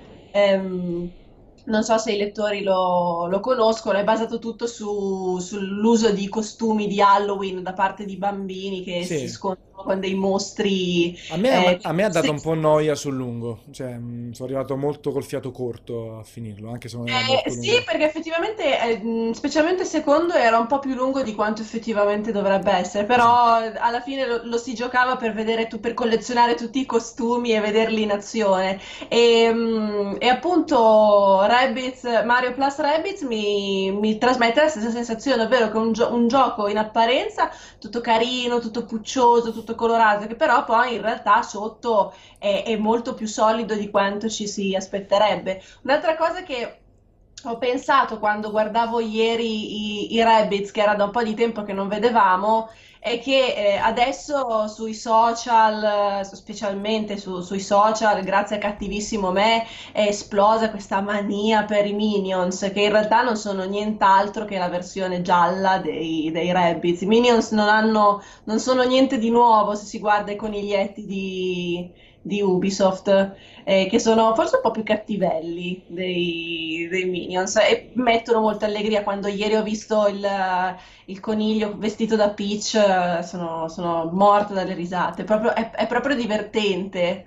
Eh, Sì. Ed è un tipo di, ed è un tipo di divertimento, un tipo di umorismo che non è tipico di Mario, cioè non è, non è quel- non è la stessa risata che è capace a strapparti un Mario. E quindi forse si incontrano bene a metà strada da questo punto di vista. Anche secondo te è stato sviluppato come gameplay soltanto da Ubisoft? Quale potrebbe essere stato lo zampino di Nintendo? Su... No, anch'io sono, anch'io sono convinta che il- lo sviluppo core, diciamo, del gioco sia stato fatto da Ubisoft e poi eh, Nintendo abbia messo il suo approved, approved, approved su tutto quello che è il design, i personaggi, la caratterizzazione, perché ovviamente essendo una cosa legata al, ai loro, al loro brand più importante deve essere fatta veramente alla perfezione. Non credo che Nintendo avrebbe lasciato passare un lavoro sbavato, Dozzinale. fatto sommariamente, esatto. Sì, io voglio sempre crederci che ci sia qualche elemento di Nintendo anche nel gameplay, qualcosa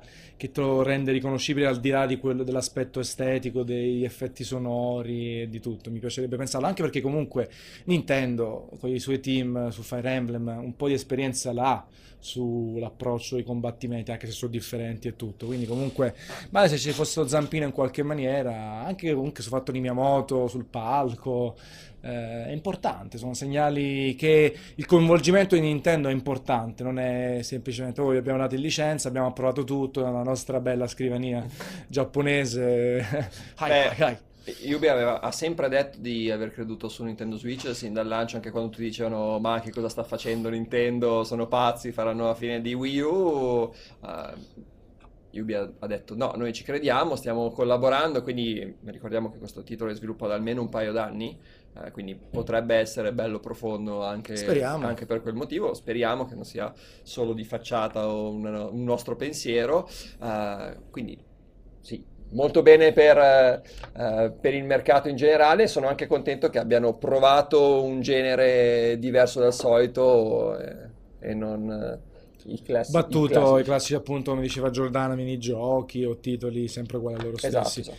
tra parentesi Ubisoft secondo me è sempre stato uno di quei produttori che ha abbracciato le console sempre con entusiasmo a ogni nuova console Ubisoft ha sempre fatto dichiarazioni noi ci crediamo, lo abbracciamo poi se non poteva continuare a supportarla vedi La VR. eh, esatto, VR o Wii U eh, magari subito si è defilata con i suoi titoli però è sempre Wii U gli pronta aveva regalato Zombie U, cioè Esatto. regalato tra virgolette. Esatto, al però- lancio anche Wii è stato grandemente supportato eh, e quindi anche qui su Switch comunque abbiamo un titolo che tirerà avanti la carretta Switch positiva. Beh, eh, ogni tanto gli è andata bene agosto. perché con Sì. Nintendo Wii, Just Dance credo che abbia venduto Aveva milioni spaccato di milioni, brutto. eh, quindi E adesso nella lineup esclusiva di Nintendo Switch c'è un titolo in pratica Ubisoft che Io spe- tira spero di avanti. vedere questa sera qualcosa di più durante la conferenza Nintendo di di, Nintendo. Mario Rabbids. Non Sì, so se- tanto tra qualche minuto. Infatti, vi ricordo, ragazzi, continuate a seguirci, prendetevi un caffè o un tè caldo, quello che volete, perché poi a partire dalle 17.45 ci sarà il pre-Nintendo Direct. Poi eh, Pierpaolo e Perry, suppongo, vado a senso, come suggerito prima da Tommaso, tradurranno in tempo reale. Direct che dovrebbe durare una mezz'oretta, Sì, quindi sarà, sarà molto veloce, senza persone di mezzo, suppongo, soltanto trailer. Ecco, ieri Sony ha fatto tipo Direct Nintendo, però pagando un botto di soldi all'interno di un'arena e con qualche Da- coreografia. anche Bethesda ha fatto tipo Direct eh, Sì. facendo quel punto- addirittura un parco giochi per i giornalisti. Esatto, a quel, a quel punto era meglio fare anche per Sony risparmiare un po' di soldini, no scherzo, però assolutamente sì.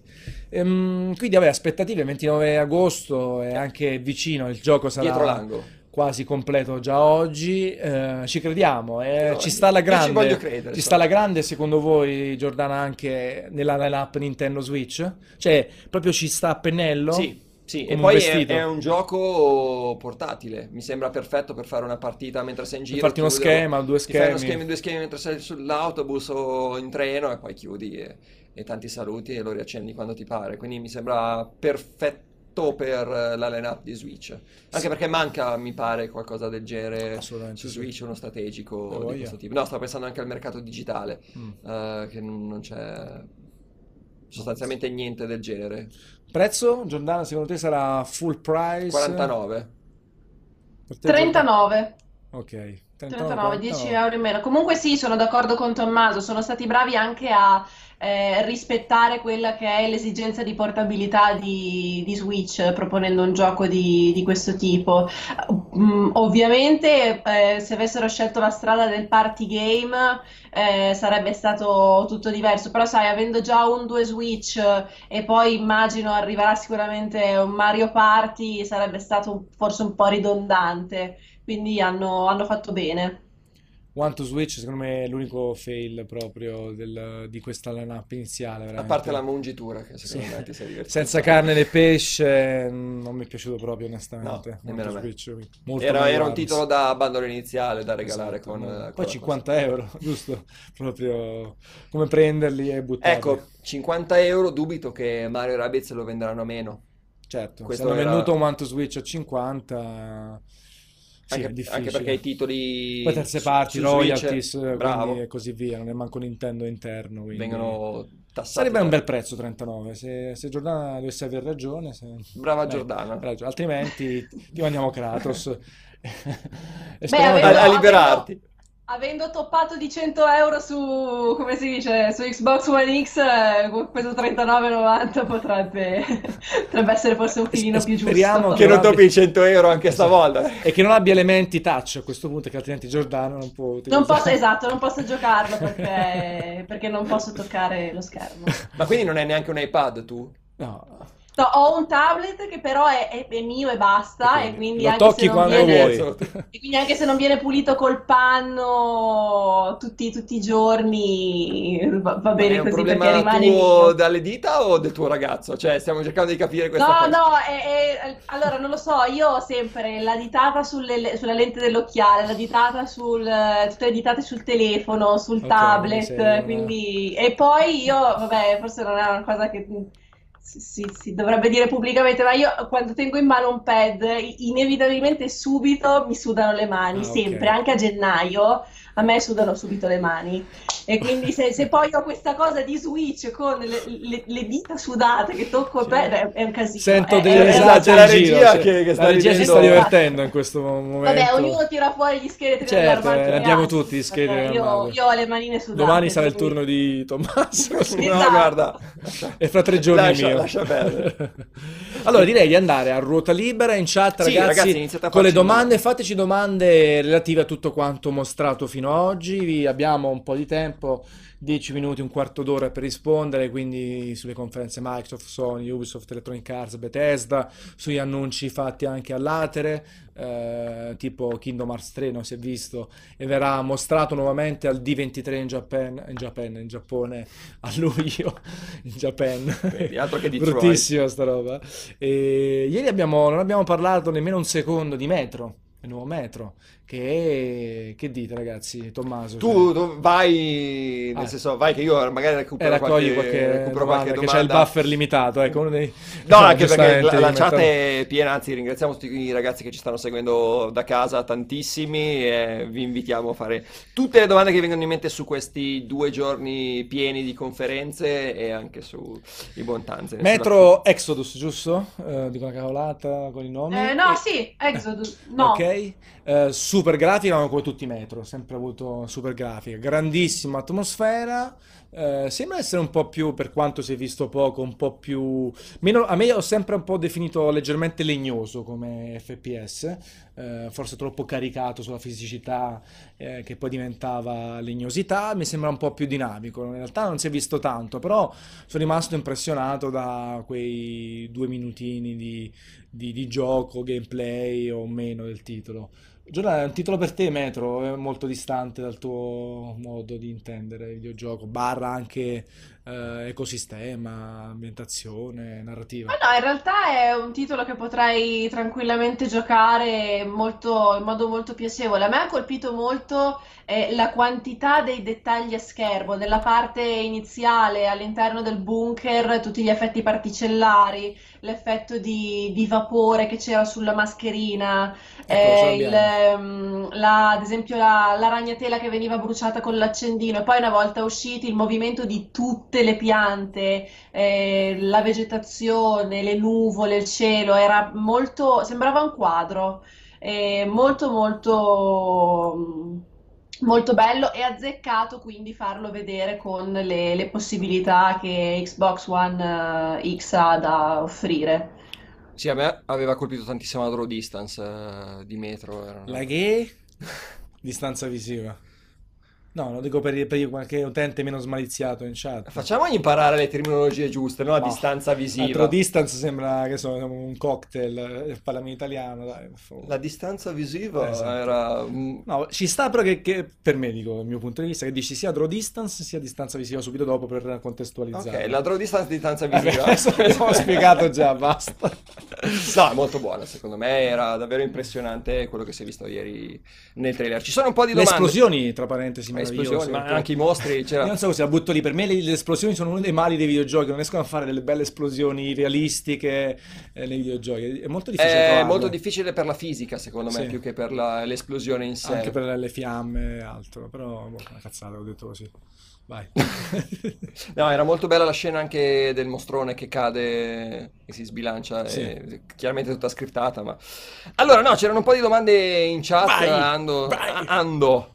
Ehm, secondo noi, realisticamente, quanti giochi possono presentare quelli Nintendo in 30 minuti di conferenza questa sera e se sono sufficienti per presentare una line-up che deve essere solida, visto le critiche? Allora, innanzitutto è un direct, ne fanno tantissimi durante il corso dell'anno, ne fanno anche uno per le tre come se fosse edizione speciale, quindi non vi aspettate una serie di annunci clamorosi, secondo me, come gli altri produttori, ogni tanto, non sempre. Eh, per me sarà metà su roba che già conosciamo e metà su qualcosa di nuovo, però eh, avevano già scritto che comunque parleranno di Splatoon, parleranno di Xenoblade, di Mario Odyssey.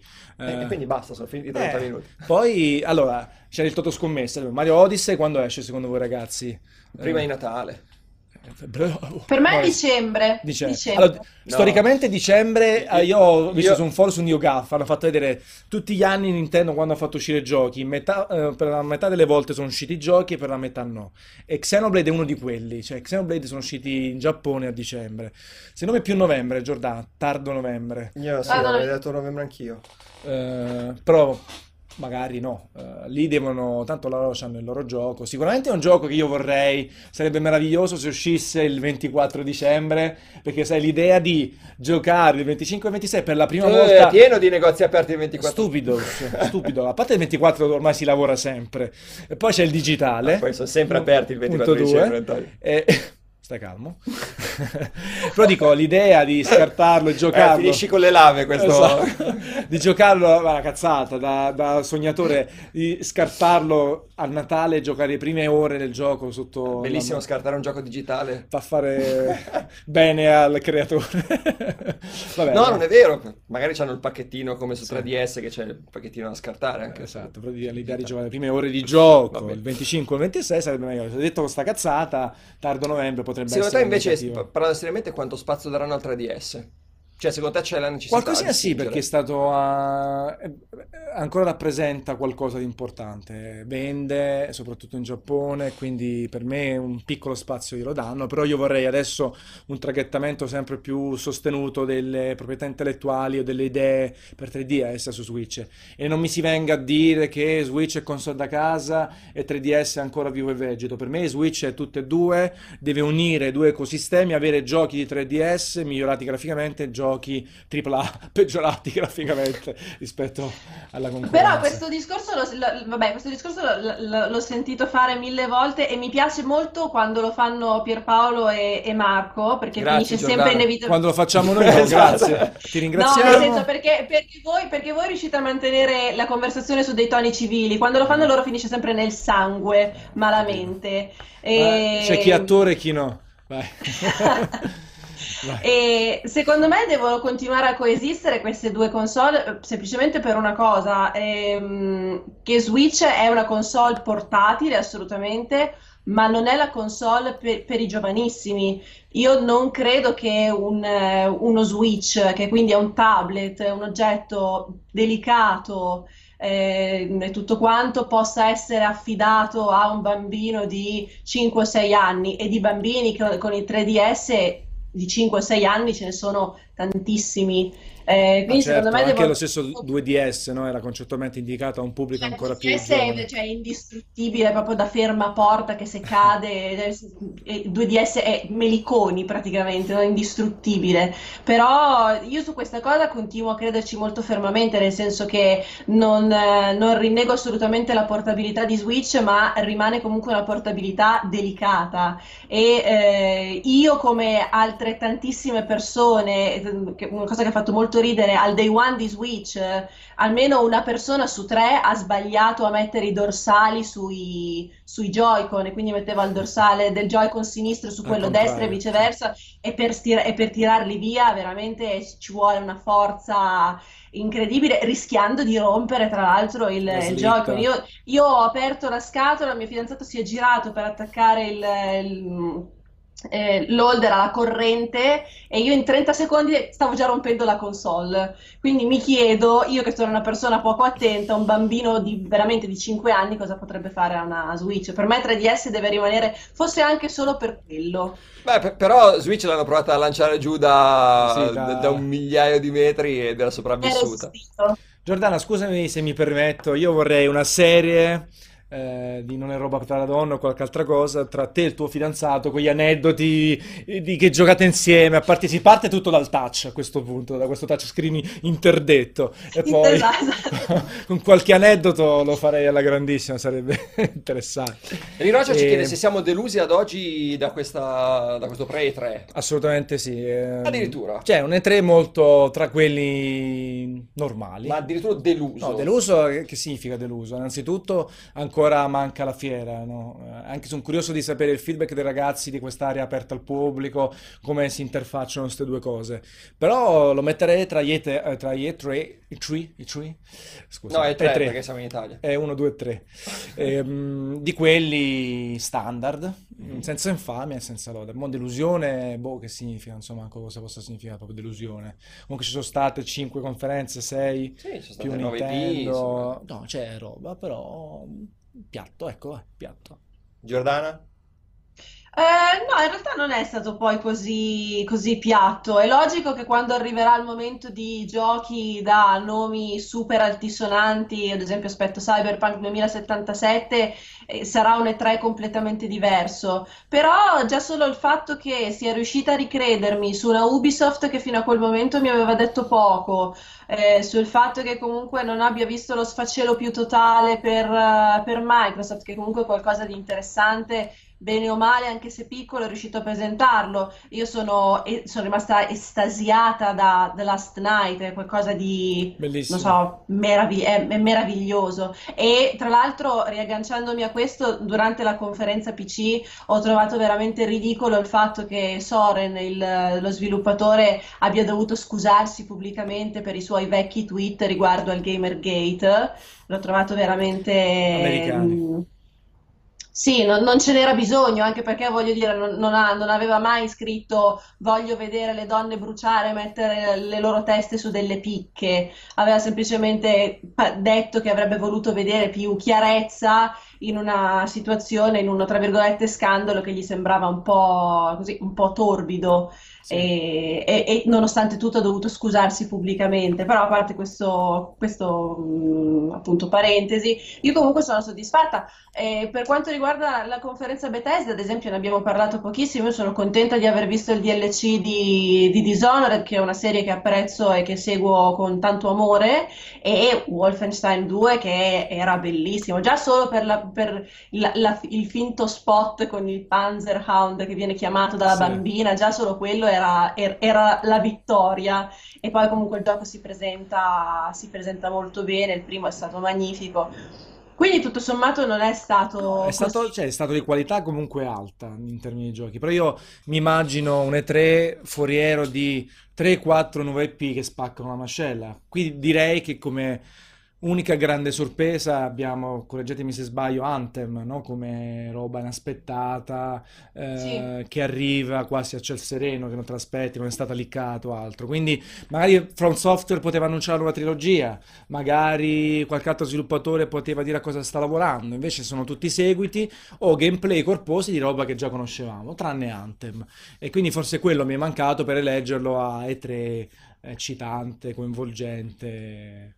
Ci sarebbe Eh, voluto... Poteva andare peggio, mettiamola Certo, così. quello no, la qualità è comunque alta, che ormai abbiamo raggiunto, secondo me, un livello eh, Guarda, di videogiochi molto Chiedevano in alto. chat, infatti, anche se non mancano i giochi per eh, i giovani presentati alle tre, per, sono i giovani? Cioè, in che senso? per i ragazzini.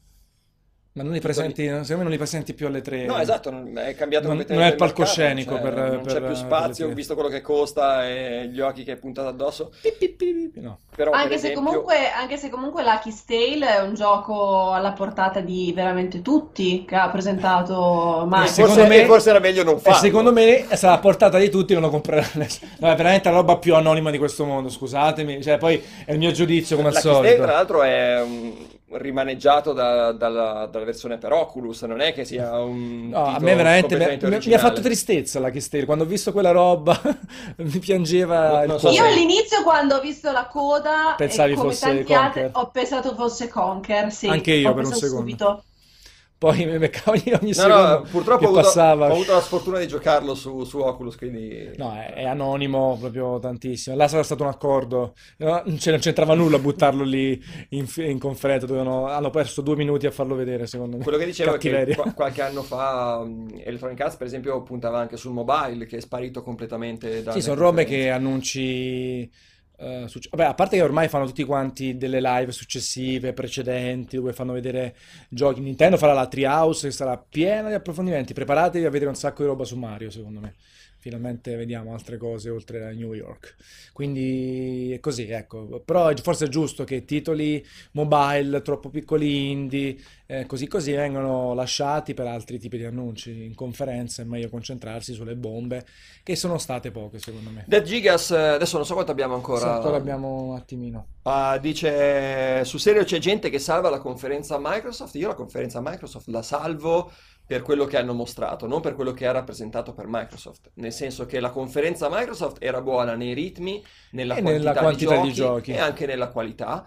Non era quello che serviva a Microsoft. Tutto qui. eh, le critiche di questi giorni sono su quello. Microsoft ha fatto una buona conferenza. Doveva, come dire, trovare la quadra per recuperare terreno, non sembra che Esattamente quello il discorso, esattamente non, quello. non c'è nulla che lascia pensare a un'inversione di tendenza in termini di vendite e anche di opinione pubblica. Poi gli acquirenti ci saranno sempre, i bellissimi giochi ci saranno sempre, però per adesso siamo più o meno tutti concordi che non cambierà nulla sui rapporti di forza tra Sony e Microsoft. E nel frattempo Nintendo, zitta zitta, continua a vendere molto molto bene. Se non sbaglio, nei primi quattro mesi ha venduto di più di praticamente tutte le ultime console degli ultimi anni, quindi comunque sta andando molto molto bene Nintendo Switch. Altre domande? Ah, molto bello The Last Night, eh, Bellissimo, veramente. incredibile. Nonostante utilizzi uno stile grafico oramai un po' inflazionato, c'ha il suo perché. E poi ricordando vari Blade Runner e compagnia, sempre più uno. Ok, Ah, poi ci sono ovviamente un po' di domande sul nostro titolo preferito di questa fiera fino ad oggi.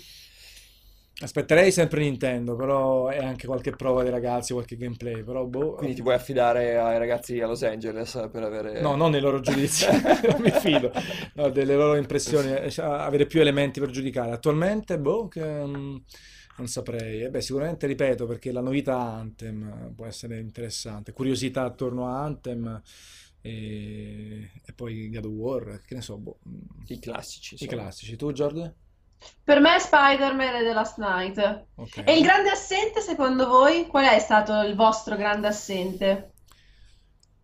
Per me From Software, ma già lo sapevo, quindi... eh, Chiedevano anche di From Software, Da consumatore From della- Software, siccome già ne sapevo abbastanza, eh, ero preparato, però forse From Software. Della Stovaz per me non è una mancanza, cioè ci poteva stare come non starci. Io avrei voluto vedere qualcosa di Platinum anche quest'anno, che mi è mancato. Scalebound reboot. No, ma a parte Scalebound Reboot, però qualcosa Il che... reboot di una roba che non esiste è fantastico. Qualcosa che arrivasse sul palco e dicesse Platinum hanno fatto Scalebound, non è andato bene come volevamo, però abbiamo questo nuovo gioco che sarà pronto nel 2013, ma ci stiamo lavorando. Quindi Platinum mi mancano. Tu, Giordana? Per me, mh, non lo so, credo Borderlands 3, perché ero fortemente convinta che qualcosa di Borderlands avremmo, avremmo rivisto. Eh, anche solo un Magari, però non teaser so. ehm, in conferenza Microsoft, in conferenza Sony, e invece Siamo non lo so, avevo questa, Battleborn, secondo me. si stanno a- ancora dietro avevo questa sensazione. Che casino che hanno fatto con Battleborn. Mm. Poverina, che poi qualcosina all'inizio ce l'aveva anche interessante, però poi... Sono esplodi sotto il peso. Borderlands 3 sarebbe una bella bomba, non so quanto appilla ancora oggi, però è veramente un bel gioco. Chiedi a mio bel- fratello ha tutto l'appeal del mondo. Io ho a casa, a casa un super, eh, un super mega fan di Borderlands. Quindi a questo punto, infatti- Giordana, il gioco, il genere preferito del tuo fidanzato? Che gioco E, e mio fidanzato? Sì, è certo, adesso Ah, voglio sapere tutto del tuo vabbè, fidanzato. ci, Eh, vabbè, ci scambiamo un po'. In realtà tutto quello che gioco io a turni, quando non lo gioco io, lo gioco lui e diventa molto Ok. complicato quando magari giochiamo qualcosa di particolarmente narrativo, non sovrapporci del tipo, oddio, cosa faccio? Vai nell'altra stanza perché non voglio vedere, non voglio sentire. E adesso, adesso in realtà siamo in un momento di stallo, lui gioca molto, molto e molto bene a Titanfall 2 in questo Ok. periodo, quindi... Ah, Apprezzato. Apprezzato. Più uno per il fidanzato. Sì. Eh, poi, vabbè, ovviamente, però lo sapevamo, Red Dead Redemption Esatto, ti stavo 2, per dire, è eh, mancato però lo sapevamo, poi storicamente Rockstar non gli frega nulla delle tre di Los Angeles, Eh, quindi... Rockstar eh, quando, quando annuncia qualcosa è le tre che si muove per Esatto, andare a cercare informazioni. Diventati degli elitari. Un altro paio di domande se ce l'abbiamo, comunque GT Sport grande chat. assente. GT Sport è grande assente, però in pre-conferenza confermato per l'autunno, lo dicevamo prima. Eh, è un gioco che in realtà è tornato a essere molto molto bello dal punto di vista grafico, che è sempre stato bello, mentre gli ultimi due capitoli così così rispetto alla concorrenza. Eh, a me non piace il nome, sembra una cazzata, però l'avrei chiamato Gran Turismo 7 perché veramente GT Sport più generic non si può. eh, e poi secondo me ha perso un po' di peso specifico, anche se poi vende sempre quei 3, 4, 5 milioni. Ci dicono anche nessuno è sconcertato da Destiny a 30 fps ovunque invece che 60. Questione di parità di È una scelta server. sensata e in linea anche con quello che avevano detto gli anni passati quando hanno lanciato Pro e, e Scorpio. Adesso, cioè, non ci saranno differenze o vantaggi per chi ha le nuove Per i console. giochi che sono online, Eh, che questa è la più grossa critica che, che faccio alle nuove console, non le sfrutteranno mai perché soprattutto nel multiplayer se un gioco va a 30 fps su, sulle- sui vecchi ca- Però, cassoni- caro Tommaso, io in multiplayer sono molto più tranquillo col comparto tecnico perché dopo che ho giocato 100 volte la stessa mappa o lo stesso livello, che, che sia. Basta che è bello, che è piacevole, secondo me, non è che devi avere super top, però magari eh, invece in single player lì devi trovare la differenza enorme. Cioè, io sono molto meno critico quando c'è la parità sul multiplayer, perché è giusto, capito?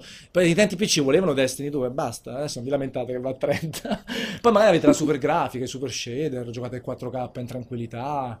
È eh. confermata anche su PC a 30? Sei sicuro di questa Eh, cosa? no, eh, non so, No. però magari... I server non sono condivisi. Eh, quindi- sì. Quindi potrebbero... Però magari per questioni di bilanciamento, perché proprio loro sono tarati al millimetro, che cacchio ne so, con le hitbox, con le cose, non so, sto- Stai dicendo cosa? ipotizzando, caro. Eh, Hitbox cosa sono? No, perché per chi ci segue dalla chat in italiano magari non La capisce. finestra temporale di quando si colpisce il... La hitbox non è la finestra temporale. no, è proprio il- la collisione. La collisione. Vai, cambiamo domanda. No, vabbè, la hitbox eh, che viene intesa in Dark Souls soprattutto viene misinterpretata comunque, con, con la tempistica invece di colpire. Va bene, Antonio. Vai, vai. di- dirò. Su PC confermano 60, infatti. Quindi Stai calmo. Eh, sto calmissimo. Sto... Sei diventato rosso rosso. Eh, perché mi- Altre domande? Caldissimo, eh, c'è una temperatura. Allora, no, ci chiedevano soprattutto mh, quando ci sarà Nintendo se ce la siamo persa. No, ragazzi, vi Allora- stiamo traghettando fino alle 5. Esatto, allora adesso noi chiudiamo fra due minuti Ah, in sì. pratica e fra 5-10 attaccheranno i ragazzi da Los Angeles per il Nintendo Direct. Quindi se volete una traduzione in italiano e qualche commento a caldo, assolutamente seguite la conferenza, ci sarà anche un pre appunto Nintendo Direct, mezz'oretta, altro quarto d'ora dopo, quindi molto veloci e snelli sulla conferenza Microsoft, eh, sì, Nintendo e così chiudiamo il cerchio su, su tutti quanti, su tutti quelli. E poi è finito, giusto? Mi sa che l'ultimo, c'è qualcosa... Sì, no, l'ultima. sorpresa. Poi domani. No, ci dovrebbe essere l'ultima conferenza. Ok. Oggi, tra l'altro, hanno già aperto le porte alle 3. Ehm, oggi è martedì, assolutamente sì. No, allora apre stasera alle 21 ora italiana, quindi a mezzogiorno apre le 3 di Los Angeles e quindi i ragazzi partiranno, mi immagino, sempre la cavalcata, chi- partono verso gli appuntamenti. Avremo dei provati anche di titoli che abbiamo già, di cui abbiamo già parlato. Eh, non voglio spoilerare perché non mi ricordo quali sono gli embarghi, ma tenete conto che una buona parte dei titoli annunciati, mostrati in conferenza saranno poi giocabili presso Sony, presso Microsoft, eh, Bethesda, Electronic Arts e compagnia, quindi tanta roba. Va bene. Allora, noi domani eh, continueremo... Abbiamo tre ore piene. Tre domani. non sappiamo di cosa parlare domani, secondo Ma- me, dopo Nintendo. E infatti Giordano non ci sarà, giusto? C'è Andrea. Sì, Ti domani defi- lascio ti defili perché domani- ad Domani c'è poco da parlare, però poi torneranno tu- eh, sia Giordana che Andrea in chiusura il quarto giorno dove davvero dovremo inventarci mostri per tre ore per, eh, di discussione, però da- tireremo le somme, faremo grandi commenti, ci picchieremo io e Tommaso, tanta roba. Io già, già sono pronti qui i mattoncini da lanciarli, tu, sai però E io ho la roba più pesante. la roba spigolosa lì, quindi mm, potresti vincere te. Nulla, quindi grazie mille, grazie Tommaso, grazie Giordana, a voi che ci avete seguito da casa, alla regia, eh, a Raffaele che ci ha dato una mano nella parte autoriale e ci vediamo domani precisi alle 15. Ciao! Ciao ragazzi!